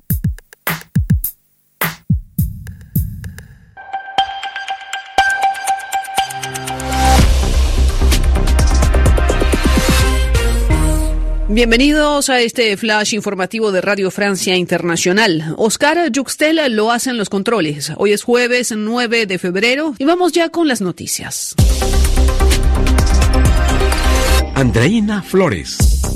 Ya se cuentan más de 17.500 muertos en el terremoto que golpeó a Turquía y a Siria el pasado lunes. Solo en Turquía ya se cuentan más de 14.000. Las operaciones de rescate se complican con el paso de las horas, el frío que puede alcanzar hasta menos 10 grados y la falta de coordinación en el medio del caos. Escuchemos a Filiz Bakasic, profesora en Turquía. Hay muchos muertos, pero no sabemos cuántos exactamente. También hay muchos lugares que los ayudas no llegaron todavía a esos lugares. Los pueblos también necesitan ayuda, pero los equipos están en las ciudades grandes. El presidente de Ucrania, Vladimir Zelensky, hizo un llamado a los líderes de la Unión Europea en Bruselas para que aceleren la entrega de armas a su país para resistir a la ofensiva rusa. Zelensky agradeció a los líderes de la Unión Europea la asistencia militar que le han brindado hasta ahora, pero advirtió que se debe ir más rápido que el agresor. El escritor peruano Mario Vargas Llosa, Premio Nobel de Literatura, será recibido oficialmente como miembro de la Academia Francesa. Es el primer autor en idioma español en ser aceptado en esta institución que ha defendido por siglos la lengua de Francia. El líder norcoreano Kim Jong-un hizo una nueva demostración de fuerza militar este miércoles por la noche, supervisando un gran desfile que exhibió un número récord de 10 misiles balísticos intercontinentales, eh, considerados los más avanzados del país, y también se mostraron los vehículos aparentemente diseñados para transportarlos. Los sindicatos franceses están organizando nuevas huelgas y manifestaciones para el mes de marzo, y esto en contra de la impopular reforma de las pensiones del presidente Emmanuel Macron. Habrá una gran jornada el día 7 y una iniciativa especial el día 8 con motivo del Día Internacional de la Mujer, según anunciaron hoy los líderes sindicales. La escala de Milán, con 245 años de historia, entró hoy en la era digital al lanzar su propio canal de televisión que retransmitirá óperas, presentaciones de ballet y conciertos en directo y también permitirá ver antiguos espectáculos en video. El programa de streaming se inaugura este 14 de febrero con la transmisión en directo de la ópera Las Vísperas Sicilianas de Giuseppe Verdi. Con esto ponemos punto final a este flash de Radio Francia Internacional.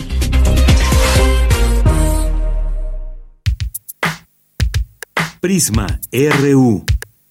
Relatamos al mundo. Dos de la tarde con 18 minutos, como les habíamos adelantado, vamos a platicar sobre estos retos virales entre jóvenes que eh, se vuelven muy famosos y se pueden se pueden hacer eh, muchas veces desde la comodidad de la casa y no sabemos eh, en ocasiones si nuestras hijas, nuestros hijos los están llevando a cabo y cuál puede ser el alcance de estos retos virales o incluso quienes la, quienes los practican no saben que se pueden exponer a un tema de salud importante o incluso a poner en riesgo su vida. Así que nos preguntamos por qué los jóvenes hacen estos retos virales peligrosos, saben o no de los alcances, es para pues para tener más seguidores, cómo podemos analizar esta parte también desde el punto de vista psicológico. Pues hemos invitado hoy al doctor Hugo Sánchez Castillo, que es psicólogo y doctor en neurociencias de la conducta de la Facultad de Psicología de la UNAM. Doctor Hugo, muy buenas tardes, bienvenido a este espacio. Hola, ¿qué tal? Buenas tardes, un saludo a usted y a todos los auditores. Gracias, doctor. Pues partamos de esto. Eh, ¿Por qué los jóvenes hacen retos que pueden poner en peligro su vida? Porque hay muchos retos y hay algunos que pueden ser sencillos, pero los peligrosos también tienen, tienen, tienen su fama, estos retos. Pues mire, de entrada tendríamos que situarnos en, la edad, ¿no? Estamos hablando de personas de adolescentes o niños, niñas, ¿no? Pero, pero a veces a veces ser adolescentes. Hablamos de un periodo de maduración del sistema nervioso central en el cual eh, todavía tienen un cerebro que, que parece que está dejando de ser niño, no está madurando su cerebro, pero todavía no acaba de ser adulto. Entonces, obviamente tenemos problemas de prospección, de toma de decisiones, de ponderación, incluso de moralidad, y, eso pone un cóctel súper interesante, es decir, el adolescente ya no quiere ser niño, el adolescente quiere ser adulto, pero aún no madura para ser adulto. Y eso llega con un problema en el cual ellos sienten que lo que tienen que hacer es un factor vital importante para poder ser reconocido dentro de esta nueva etapa a la cual se quieren enfrentar. Entonces buscan aceptación, buscan pertenencia, buscan identificación con otros pares y esto les va dando de cierta, eh, cierto estatus y ciertas características que le van a permitir seguir con su desarrollo. En esta, en esta cuestión, si situamos a los retos que ahora los vemos de forma digital, pero que hay que recordar que, que inclusive en épocas no digitales pues seguían existiendo, más bien los conocíamos menos pues porque la, la cuestión de, flujo de la información era totalmente distinta.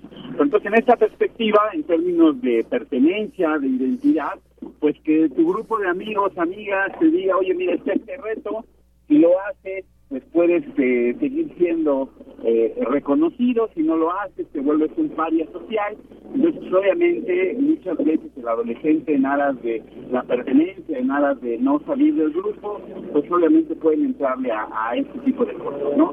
Aquí vamos a poner en juego también de manera evidente las características de, del contenido que están teniendo. Son retos que son creados para ocasionar daño.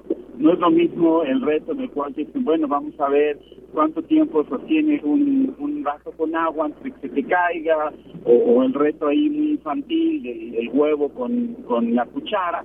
Son retos que, que ya están involucrando, por ejemplo, fármacos, ¿no? Hablamos de este reto de clonazepam, hablamos de, de retos, por ejemplo, del de ahogamiento, el de ponerte la bolsa en la cabeza, que son retos que ya generaron con, con, con dolo, pues, porque se sabe que esto puede ser altamente peligroso y puede poner en riesgo la salud de las personas que lo ejecutan.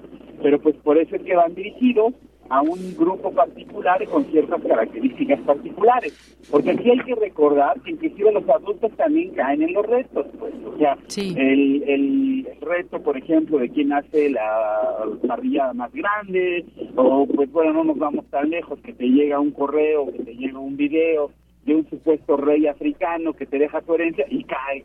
¿No? Pero pues también, entonces, quisiera yo primero que entendiéramos que esto está dirigido y manufacturado justamente para la población a quien va dirigido y que los adolescentes pues son un grupo particularmente lábil para este tipo de situaciones que, tienen que ver con presión social. Digamos que es, por supuesto, un grupo vulnerable por la edad, no tienen toda pues la capacidad, la madurez de, de saber qué puede pasar con tal o cual reto, eh, pero muchas veces, aún con todo lo que significa, qué pasa por la mente de estos jóvenes, porque pues el tomar pastillas seguramente en sus casas les han dicho que es malo y sobre todo pues no sé qué cantidad con un clonazepam, por ejemplo, o el ponerse una, una bolsa en la cabeza los puede llegar a este ahogamiento, no solamente un simple desmayo, no tan simple. ¿Qué es lo que, digamos, los... Eh, eh, los incita a todo esto, pero sobre todo la pregunta, ¿son capaces de reconocer el peligro en que se ponen, doctor? Mire, pregunta me, me pareció simpática. Dice, ¿Qué es lo que pasa por su cabeza? Yo la cambiaría un poco a qué no pasa por la cabeza. Entonces, si por ejemplo yo a cualquier persona adulta de su auditorio le hacemos la, la clásica pregunta que hacen en recursos humanos y te dicen, ¿dónde te ves en cinco años? ¿Dónde te ves en diez años? Es una pregunta que a veces no entendemos la magnitud de lo que se está preguntando, pero en realidad lo que se está viendo es la maduración cortical, porque hay una función muy interesante que es la prospección, ¿no? El, el poder literalmente enviar tu, una prospección de ti mismo, una prospección de ti, de, de ti como persona hacia el futuro. Es decir, en 10 años me veo en un trabajo estable, me veo siendo profesor, y entonces eso va de acuerdo con mi realidad. Pero si tú le preguntas a un adolescente dónde te ves en, en 10 años, se van de la realidad, no no no te, no te contestan algo coherente. Algunos te dicen, ya gané mi primer millón, me veo trabajando probando videojuegos, este ya soy una celebridad de TikTok, este ya grabé mi, mi primer sencillo porque soy rapero, soy rapera. Entonces tú, tú lo que encuentras es una suerte de respuestas que reflejan la no madurez. Y eso es lo que tú buscas en una entrevista, ver qué tanto es maduro o no madura. Y eso lo que significa. Es que por eso es que para un adolescente, si a usted, por ejemplo, y a su auditorio, pongamos un ejemplo absurdo, llegamos al trabajo y traemos la bragueta abierta, pues de repente dices, ching, perdón, me subo el cierre del pantalón, de la falda, se acabó, lo sabemos que no va a pasar nada más allá de eso. Pero un adolescente, como su cerebro no es capaz de ver más allá de este problema, para ellos es insalvable, para ellos ya se acabó el mundo socialmente, ya ya ya valí, su cerebro no es capaz de visualizarlo. Entonces, en este juego, en esta inmadurez del sistema nervioso central, por su cabeza no pasa que, que eso es algo que lo podrían superar si dicen que no. Para ellos, para el cerebro en ese sentido, por la presión social, es me voy a volver un paria social, mis amigos me van a ver feo, soy el único que no lo, lo ha realizado, y entonces básicamente se engarzan en esta serie de limitaciones y es ahí donde pueden caer, ¿no? Por eso es inclusive, si lo llevo un poco más allá, sabemos que el narcotráfico opera con estas poblaciones vulnerables. Hay que recordar que muchos distribuidores eh, se ponen justo afuera de las escuelas secundarias y preparatorias y dan las primeras dosis gratis, ¿no? Y, son jóvenes igual que ellos y, y que dicen, ándale, mira, pues, todos los demás ya lo hacen y te meten en esta presión social. Entonces aquí por eso es que lo interesante es cómo no funciona. Ahora, lo otro que me parece, como, como quisiera yo no restarle la importancia, es que pues pues si está el fármaco en casa, pues la primera es cómo accedieron los adolescentes a él. Desgraciadamente nuestra cultura sobre la farmacología pues es incipiente. Dejamos el clonazepam en la gaveta de las medicinas. O sea, sabemos que es un psicofármaco, sabemos que es un depresor del sistema nervioso central, que sabemos que puede ocasionar alteraciones de conducta y lo dejamos en, en, la gaveta del baño. Y, además dejamos, o sea, también hay otra pregunta que, que a mí me gusta hacer es, para que el adolescente haya llegado al reto, tendríamos que preguntarnos cuántas horas pasó en la red social, cuánto tiempo sin supervisión está, quién le proporcionó este tipo de aparato, por qué los padres no tuvieron ninguna conciencia hasta que el adolescente se ha desmayado con las pastillas. Tuvo inclusive tiempo suficiente para hacerlo. Y si hay un montonal de otras preguntas que van surgiendo y que nos van dejando claro que en realidad es un problema más, más complicado del que vemos en TikTok. Es decir, nos habla de responsabilidad social, nos habla de estilos de crianza, nos habla de lo que ve el propio adolescente, de los tiempos que tiene, del manejo de las redes sociales. Y aquí podríamos ir a la, a la, cuestión más fácil y que es decir, malditas redes y satanizarlas, cuando en realidad pues es muchísimo más complicado que eso. Claro, sí, no, no podemos culpar. Son varios elementos los que hay. Cómo acceden a los medicamentos, cómo acceden también a este tipo de cuestiones que además hacen, digamos, a veces en la privacidad. No los están viendo los papás, no están en ese, en ese cuidado. De pronto pueden estar en su cuarto y pues no se sabe exactamente qué puedan hacer.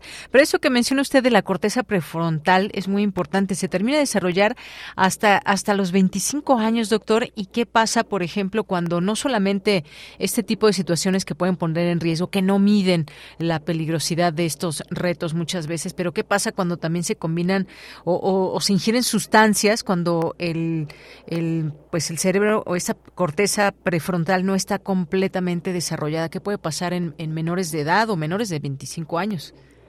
Pues mire, pues ahí desgraciadamente las, complicaciones son a largo plazo. Hay por ahí un par de estudios súper interesantes donde se les administra eh, por alguna razón psicofármacos a niños pequeños y lo que hacen es un seguimiento lo que se puede ver es que hay alteraciones que permanecen hasta la edad adulta y esto lo que implica es que cuando nosotros alteramos la bioquímica del sistema nervioso central en cerebros jóvenes que están en periodos críticos del desarrollo, estamos alterando la forma en la cual se conectan, estamos alterando la, la forma en la cual van a interactuar posteriormente en la etapa adulta. Y entonces, esto puede funcionar desde una predisposición hacia, por ejemplo, consumo de sustancias, conductas impulsivas, pero también puede funcionar como, como disparador, por ejemplo, si yo tengo alguna predisposición para alguna otra enfermedad, puede tener como esta función de, gatillo disparador. Ahora, en este caso, tampoco quisiera yo espantar como todo el auditorio, pues va a depender de muchas cuestiones, por ejemplo, la cronicidad con lo cual se hizo, este, las dosis que se ingirieron y demás, etcétera. Aquí también quisiera yo ver si, si lo hizo, es por solo un reto y, y nada más fue una sola ocasión, también ahí es poco probable que esto tenga un impacto bastante severo sí va a tener un impacto, pero pero no como el que estoy platicando, ¿no? Porque hablamos de, cuestiones crónicas, hablamos, por ejemplo, hay estudios muy tristes donde se puede ver que el consumo de inhalantes en México, que es alarmante, de niños eh, y en la calle, en condición de calle, en condición de calle, pues da alteraciones de neurológicas súper intensas, ¿no? Hay una muerte neuronal impresionante, tanto que en etapas adultas hay disminución de las capacidades cognitivas, disminución en los tiempos de reacción, aletargamiento, problemas en procesamiento de la información, ¿no? Entonces, sí hay, o sea, sí hay que tener mucho cuidado con el consumo de fármacos y aquí, pues, la cuestión interesante es el, el, saber qué es lo que está pasando, qué es lo que están, a qué tipo de fármacos están accediendo, porque el, el que haya sido una ocasión me resulta un concepto que se llama de puente, ¿no? O sea, por ejemplo, si usted consume eh, cigarrillo y alcohol, es más fácil que si alguien llega y le dice toma marihuana, la consuma, y si usted toma marihuana, si alguien le ofrece heroína, va a decir toma heroína. Si ánimo de satanizar ninguna droga, porque no las drogas las podemos controlar y tienen algún tipo de uso particular. Pero, pero mi punto aquí particular es que puede servir como un puente y si el adolescente, la adolescente la libraría, la, el chance de que pueda hacer otro reto que involucra fármacos y que cada vez vaya incrementando el riesgo, pues es mayor. ¿no? Entonces, por eso es importante. El, que, el de dónde depende, pues hay que recordar, tenemos un compromiso social como padres, tutores, representantes legales, madres, tutoras, representantes legales de los adolescentes, de los niños, de las niñas. Nuestra labor es justo esa, como como como responsables legales de ellos, pues también es vigilar lo que están haciendo. Yo entiendo que a veces pues, nos cuesta un poco de trabajo y, y tenemos trabajo, pero tiene que haber un tiempo porque ese es nuestro compromiso social. ¿no? Y, y, sin ánimos de ser ni restrictivo ni punitivo, pero simplemente saber qué es lo que está pasando con mi adolescente, qué es lo que está haciendo mi hijo hija, y que esto me pueda llevar a inserir inclusive, sin, sin tener que ver exactamente el tipo de mensajes por dónde anda, qué está haciendo, qué no está haciendo, ¿no? Pero es un compromiso social que aceptamos, porque la otra solución pues es decir, no más redes sociales para ti, te quito el teléfono, te quito la tableta, te quito la computadora. Si ustedes siguen el pensamiento que tengo, pues lo estoy llevando a la época de las cavernas, ¿verdad? Lo estoy regresando a 150. Y eso sería un deterioro en términos de adaptación, en términos de tecnología, y lo pondríamos en una desventaja franca con sus otros grupos. Entonces, la cuestión no es la prohibición, la cuestión es la adaptación. ¿Cómo yo me adapto a estas nuevas formas, a estas nuevas reglas? Porque hay otra cosa que quisiera yo mencionarles. Si yo le quito el teléfono, la, la computadora, en la escuela la va a tener acceso. En la escuela sus amigos se lo van a enseñar, en la escuela, y entonces ahí está un riesgo muy grande, porque ahí sí nunca me voy a enterar de qué está sucediendo, ¿no? Entonces claro. hay muchos avisos importantes. Muy bien. Doctor, pues muchas gracias, gracias por comentarnos sobre este tema, estos retos virales y la vigilancia también, más allá de lo que, de lo que podamos generar esa confianza en casa, pero vigilar también sobre todo cuando son menores de edad. Muchas gracias. No, de nada, y un saludo a este auditorio y solo una última recomendación. Sí. Si hay algún tipo de conducta grave, alterada y demás, etcétera, acudan con un profesional de la salud mental, ¿no? Es, es sumamente importante. Gente formada en nuestra universidad, tienen eh, terapeutas que tienen más de 5 o 10 años de formación y que pues obviamente son a los que hay que asistir, son los chamanes, los lecturas de tarot, los grupos de Facebook, pues, no son a veces profesionales de la salud, no hay que acudir con quien tenemos que. Muchísimas gracias. Gracias a usted, hasta luego. Hasta luego. Muy buenas tardes. Gracias al doctor Hugo Sánchez Gudí, eh, perdón, Castillo, psicólogo y doctor en neurociencias de la conducta de la Facultad de Psicología de la UNAM y ese tema de los retos virales entre jóvenes. Continuamos.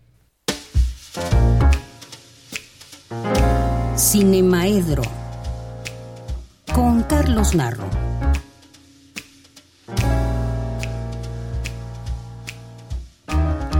Bien, pues ya estamos aquí en la sección de Cinemaedro. El maestro Carlos Narro ya nos acompaña aquí en cabina. ¿Qué tal, Carlos? Buenas Hola, tardes. ¿cómo estás? Bien, muchas gracias. Qué ¿Tú? bueno. Bien, bien. Pues aquí no quiero dejar de, de unirme a la, a la celebración, porque yo también soy de la Prepa 4, entonces Ah, mira. felicidades a todos quienes están celebrando. No me enteré, ¿no? De todos modos nadie me invitó, entonces no hubiera ido. Pero, este, bueno, pues Buenos recuerdos que nos deja nuestra preparatoria. sí, Yo, en cambio, fui en la 2, fíjate. en la 2, Erasmo desde la primaria, digo, ¿En secundaria, secundaria, no, desde no. la preparatoria nada más. Ah, ya. Muy bien. Sí, porque ahí hay secundaria también. Interesante eso de la prepa 2 que tenga una secundaria. El único bachillerato de seis años en la, en la UNAM. Por eso cuando entramos a primero de prepa decimos ya voy en cuarto. Así es. ¿no? que vamos contando lo, Ujú. lo demás. Oye, qué terrible lo de Turquía y Siria, ¿eh? Más de 15 mil muertos. Más de 20 mil. 20 mil, perdón. Ya sí, para este momento. Es que fíjate, de un día a otro cambia No, pues sí. tremendamente la cifra. Se van encontrando más, se van dando por muertos a otros. Y también hay algunas cosas alegres. Hay por ahí un, un, este, un video circulando en el que están rescatando casi en cadena a niños a los que ya se daba por muertos. Pero los papás dijeron, no, ni más, le seguimos y abrieron el hueco por el que lograron entrar a rescatar a una buena cantidad de niños, que es muy bonito también ese, ese video. Y es que la presencia de desastres como esos nos pone enfrente de lo mejor y de lo peor de las personas. A veces queremos nada más acordarnos de lo mejor, ¿no? Por ejemplo, en el, en el sismo del 85 en México, todo mundo nos queremos acordar de la gran participación de la, de la sociedad, la manera en la que todo el mundo colaboramos, poco o, mucho, pero todo el mundo eh, participó y nos queremos acordar de esa parte que, que Carlos Monsiváis decía que ahí era donde había nacido la posibilidad de transformación en México, porque era donde se había visto la posibilidad de la sociedad civil organizándose a sí misma independientemente de la parálisis gubernamental. Pero todos nos queremos olvidar de quienes ponían un cartel en su coche que decía rescate y se pasaban los altos y andaban mm. sintiéndose dueños de la de la ciudad o pues no sé, había cosas horribles también también en eso, ¿no?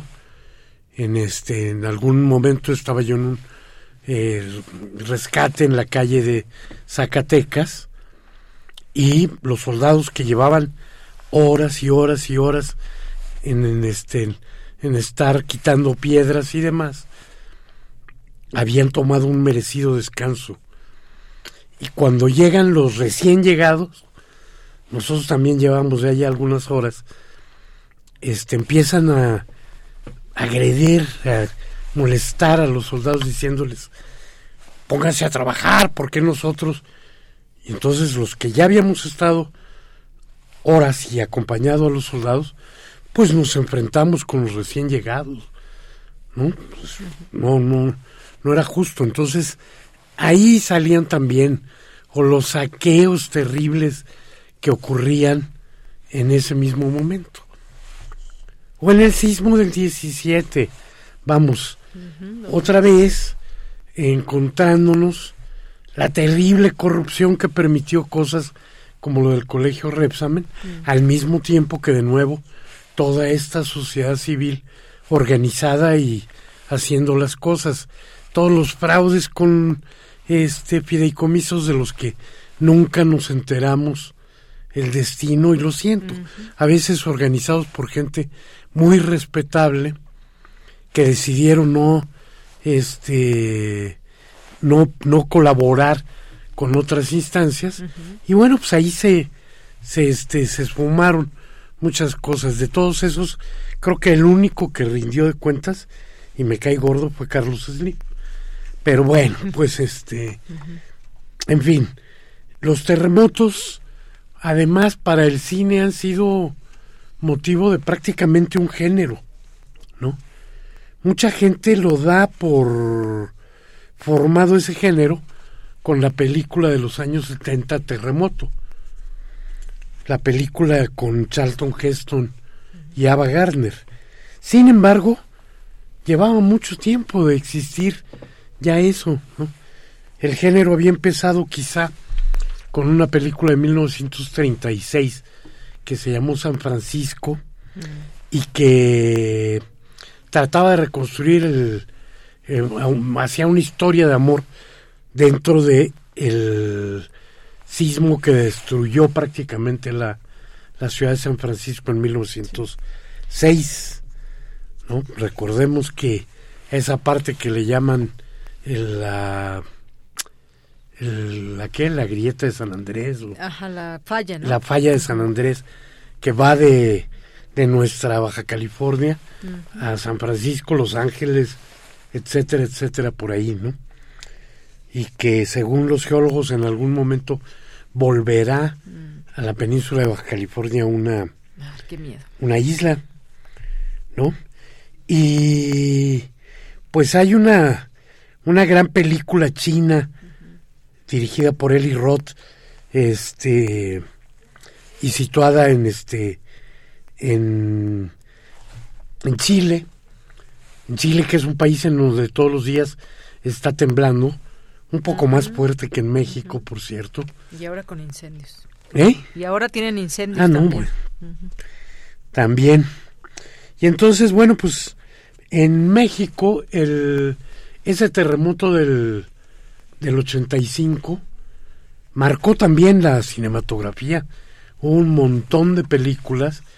La primera, que fue muy muy rápida, un documental eh, dirigido por Mari Carmen de Lara, que se llamó, yo creo que era también con Maru Tamés, no les pedimos un viaje a la luna, un documental sobre las costureras de del, de San Antonio Abad que se quedaron atrapadas ahí y las lograron rescatar y finalmente los patrones no querían pagar indemnizaciones cuando ya de por sí ellas se habían quedado sepultadas y sin trabajo allí en un lugar que no tenía ni las condiciones. 86. Quizá eso fue muy rápido, porque fue casi en vivo en el momento en el que en el que pasó el sismo, eh, Mari Carmen y su equipo, en el que sí estoy seguro estaba este María Eugenia Tamés, se fueron con las cámaras y encontraron ahí a las costureras y después de una serie de entrevistas decidieron completar eso para hacer un documental testimonial que ganó el, el Ariel. Muy pronto también este Julio Pliego estuvo registrando documentalmente, aunque después armó los materiales 20 años después. Y luego, pues, eh, hay muchas películas, cuando menos cuatro, que son posteriores a posteriores al, al sismo, ya son ficciones, como la de Francisco Guerrero, trágico terremoto en México, la de este Kuno Becker y la de Jorge Michel Grau, 719, la de Graue, y la de Kuno Becker, el Día de la Unión de 2016, la primera, y de 2018 la, la otra. Y entonces, bueno, pues nos ha dejado este nos ha do- dejado material bueno, interesante y que nos permite reflexionar sobre esto que te digo. Cómo actuamos y cómo hay cosas que nos sacan lo mejor y lo peor y eso es una cosa que ocurre simultáneamente. ¿no? Eso es lo que tengo que comentar y si tengo un par de o un minuto más te quiero hacer Adelante. algunas recomendaciones. Todavía el Centro Cultural Universitario no empieza, entonces seguimos solo con recomendaciones de la Cineteca Nacional, donde por supuesto la oferta es muchísimo más que lo que yo este, propongo, pero yo siempre les propongo tres, tres cosas que van a ser interesantes. 1976 de Manuela Martelli, una ópera prima eh, que reflexiona sobre el, el efecto de la dictadura en las capas pudientes de la población también. La dictadura es algo que arrasa con todos, me queda claro. Eh, continúa y hay varias películas del cineasta israelí, pero no por israelí sesgado para ese lado. Amos este Hitai, esta de que recomiendo hoy es al oeste del río Jordán, porque es una película que justamente habla sobre organismos que toman la, la defensa de ambos lados, organismos de derechos humanos en los que participan israelíes y palestinos por igual. Y una película que no he visto, pero que promete estar divertidísima, que se llama Sexo Desafortunado Mm. o Porno. Que estuvo en, en o Porno también. Loco. ¿Mande? Ujú. Estuvo en Movie también. Ah, No está. sé si siga, pero estuvo... Puede ser que esté en movie. Una película rumana con participación checa este, de Croacia y de Luxemburgo, eh, dirigida por Radu Judé. O Judé, o vete a saber cómo se pronuncia el rumano. Y bueno, pues vean películas. ¿Tú la viste en este No, en fíjate movie? que no la vi, me quedé con las ganas y ya después la vi en la cineteca que tampoco he ido a ver, así que... Siempre es más bonito en la pantallota. Sí, sí, sí. Pero bueno, pues yo hoy en la tarde llego a ver si está en movie me la echo. Sí, a ver si está, estaba hace unas me- semanas todavía. Me parece que el tratamiento es sumamente divertido y, y en plena pandemia además. Así es. Fíjate, yo fui a ver una de la de la matiné, la del gato con botas, que todavía está, no la había visto. esta ¿Cuál de todas? En la que pues la voz la es última, de, de, Almodo- de, de este- Antonio Banderas. De Antonio Banderas. Ah, Esta bien. es una bonita película. Si tienen niños, niñas. Mira, Un gato. los gatos son la especie que va a heredar el planeta ahora que nosotros acabemos con nuestras posibilidades de existencia. Los que estaban muy preocupados porque la herencia era para las cucarachas, sepan que las cucarachas se volvieron tan dependientes de nuestros desechos que se van con nosotros. ¿eh? O sea, nosotros nos llevamos a las abejas, las abejas nos castigan extinguiéndonos y nosotros extinguimos con nosotros a las cucarachas. Bueno. Entonces, una especie más inteligente, más bonita, como los gatos, heredará el planeta. Muy bien, Carlos. Pues muchas gracias, gracias por estar aquí en No, gracias a ti. Hasta luego y hasta la Y próxima. gracias a todo tu equipo y saludos a todos los de la Prepa 4. Ay, claro que sí. Gracias, Carlos. Adiós. Continuamos. Prisma RU. Relatamos al mundo.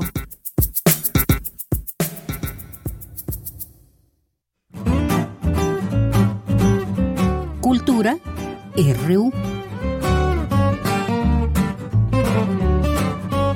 Bien, nos vamos ahora a Cultura con Tamara Quiros.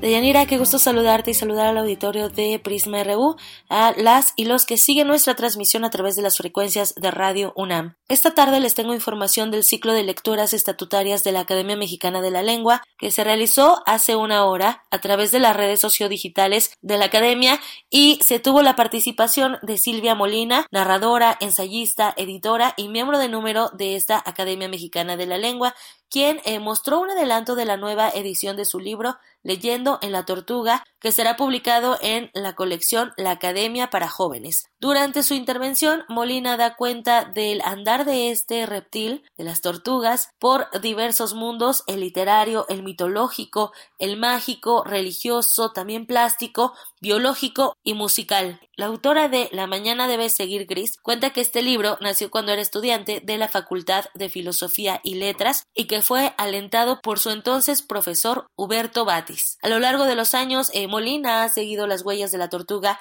y ha mirado a través de su caparazón la importancia que tiene en la vida cultural, social y científica. La antología recoge voces de diversos autores y artistas que al igual que Molina han quedado prendados de la belleza y sabiduría de este quelonio lujurioso, tolerante y partícipe de la longevidad del cosmos. Escuchemos lo que compartió a estos micrófonos universitarios Silvia Molina, narradora, ensayista, editora y miembro de número de la Academia Mexicana de la Lengua. Leyendo la tortuga es en realidad una reedición de un libro que publiqué en 1981 en el 82 y fue el resultado de una investigación que hice cuando estaba estudiando en la Facultad de Filosofía y Letras de la UNAM sobre la tortuga.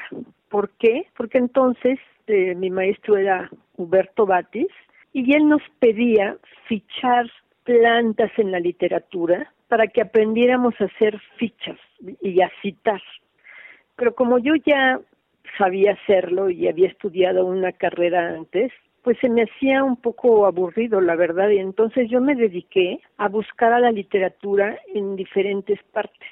La tortuga pues es un animal extraño, ¿no? Cómo se esconde en su casa y cómo carga la casa, etcétera. Siempre me ha dado mucha curiosidad. Y entonces empecé a buscar en diccionarios antiguos, en la filosofía, en la simbología, en la magia, en la religión, eh, en refranes.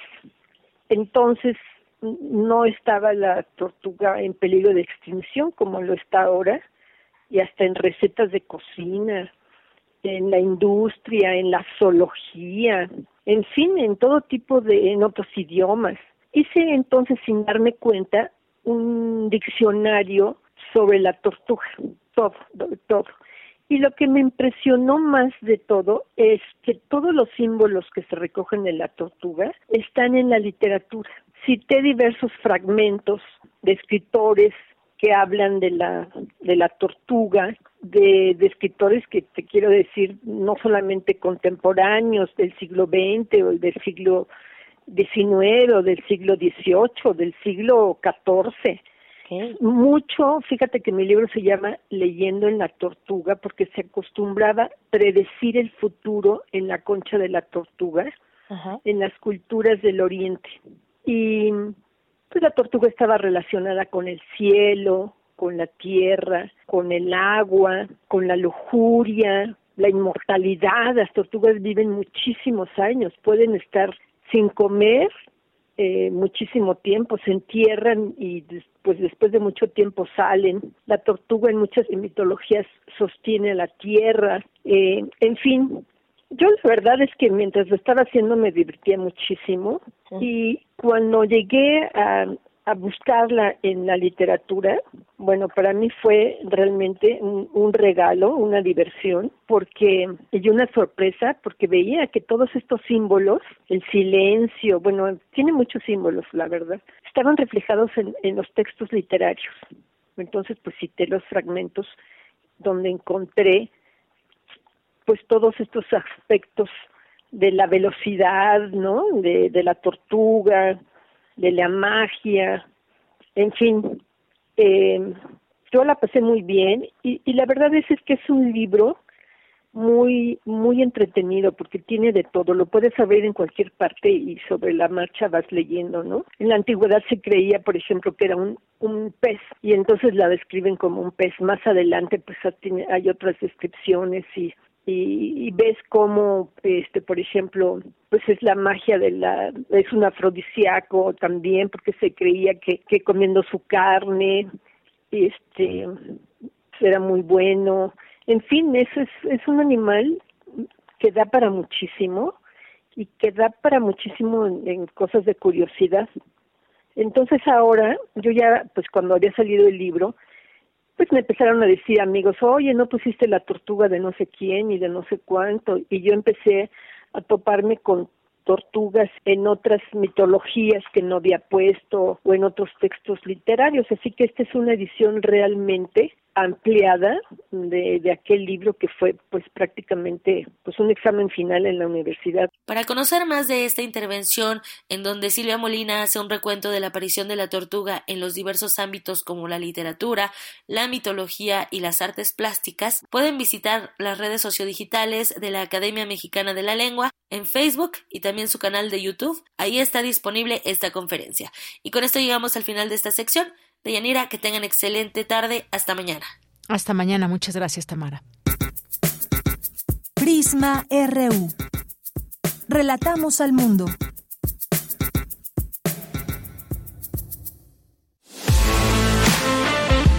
Nacional RU. Y en los temas nacionales, bueno, este es nacional e internacional, pero aquí en México hay mucha expectativa y por supuesto me refiero al juicio de García Luna que podría cerrar ya en días. algunos que llaman un sorpresivo giro en este juicio a García Luna, donde los fiscales de este juicio que se lleva contra este personaje anunciaron que podrían concluir la etapa de presentación de sus argumentos e interrogatorio el próximo lunes de los testigos de cargo, por lo que la defensa deberá decidir si el acusado ofrecerá su testimonio para después entregar al jurado el destino del exsecretario de Seguridad Pública. Así lo dio a conocer el juez eh, federal Brian Cogan. Así que mucha expectativa que hay en torno a ese tema, en este giro que sorprendió incluso a los propios abogados defensores, los fiscales anunciaron que al, anunciaron al juez de la corte que podrían concluir ya con su presentación del caso el lunes. César de Castro, uno de los abogados defensores, expresó su sorpresa y comentó que las indicaciones de la fiscalía de la fiscalía eran ocupar 24 días de juicio y apenas van 8. En realidad son 10 y que eso obligaba a la defensa a repensar de inmediato sus próximos pasos. Pues sí, ¿qué, ¿cuál será esta táctica, estrategia tanto de un lado como de otro? ¿Qué pasará con el destino de Genaro García Luna? Pues verdaderamente es algo que eh, estamos a la expectativa, sobre todo cuando pues son difíciles las pruebas en todo ello y que son los testimonios que van contando y que van dando en todo caso vida a lo que a lo que pudo haber sucedido y que ya será en manos de los fiscales que tengan en su análisis, pues dar a conocer lo que decidan en torno a este caso. Así que próximo lunes estaremos ahí muy pendientes de ello. En otra información, Morena avala ley para que Ejército vigile el espacio aéreo. Oposición denuncia denuncia militarización del cielo, dice esta nota de eh, reporte Índigo. Con el voto mayoritario de este partido y sus aliados del PT y el Verde Ecologista, el Pleno de la Cámara de Diputados aprobó la ley de protección del espacio aéreo mexicano para que la Secretaría de la Defensa Nacional vigile y proteja el espacio aéreo. ¿Y de qué se trata? Bueno, pues fue turnado ya este, eh, este dictamen al Senado de la República y pues busca o en qué consiste, pues la presidenta de la Comisión de Seguridad indicó que el análisis de la iniciativa se detectaron escenarios disfuncionales y bueno, pues es cuidar también el cielo ante pues posibles transportes que haya de trasiego de drogas y demás, pero todo esto pues ya veremos también interesante poderlo conocer más de cerca de qué trata y cuáles son los alcances de ello. Con esto nos despedimos en los temas nacionales y nos vamos ahora a despedir con un poco de música a nombre de todo el equipo. Soy de Yanira Morán. Vamos a escuchar a Silvana Estrada con esta canción que se llama Te guardo, se presentará el próximo 16 de febrero ahí en el eh, Metropolitan. Así que con esta voz nos despedimos de Silvana Estrada. Hasta mañana, buenas tardes y buen provecho.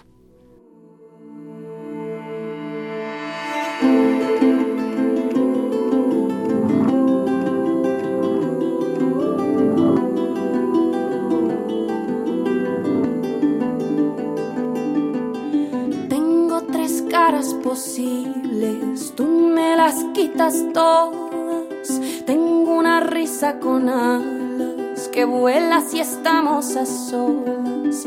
Tengo una voz y una piel que quieren que tú las descifres. Tengo la vida muy corta para entender lo que dicen tus ojos que cuando los miro brillan igual que los míos, pero no logro entender de qué van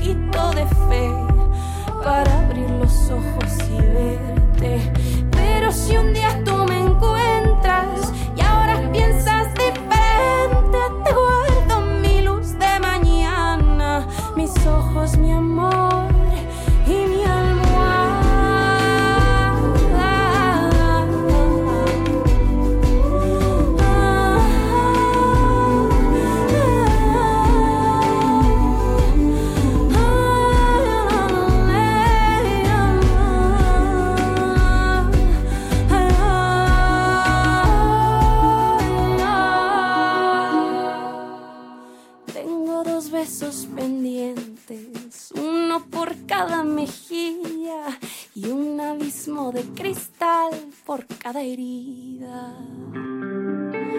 Tengo el espacio carente que ocuparía tu abrazo si se nos diera el caso de vernos lejos de la gente. Tengo la vida.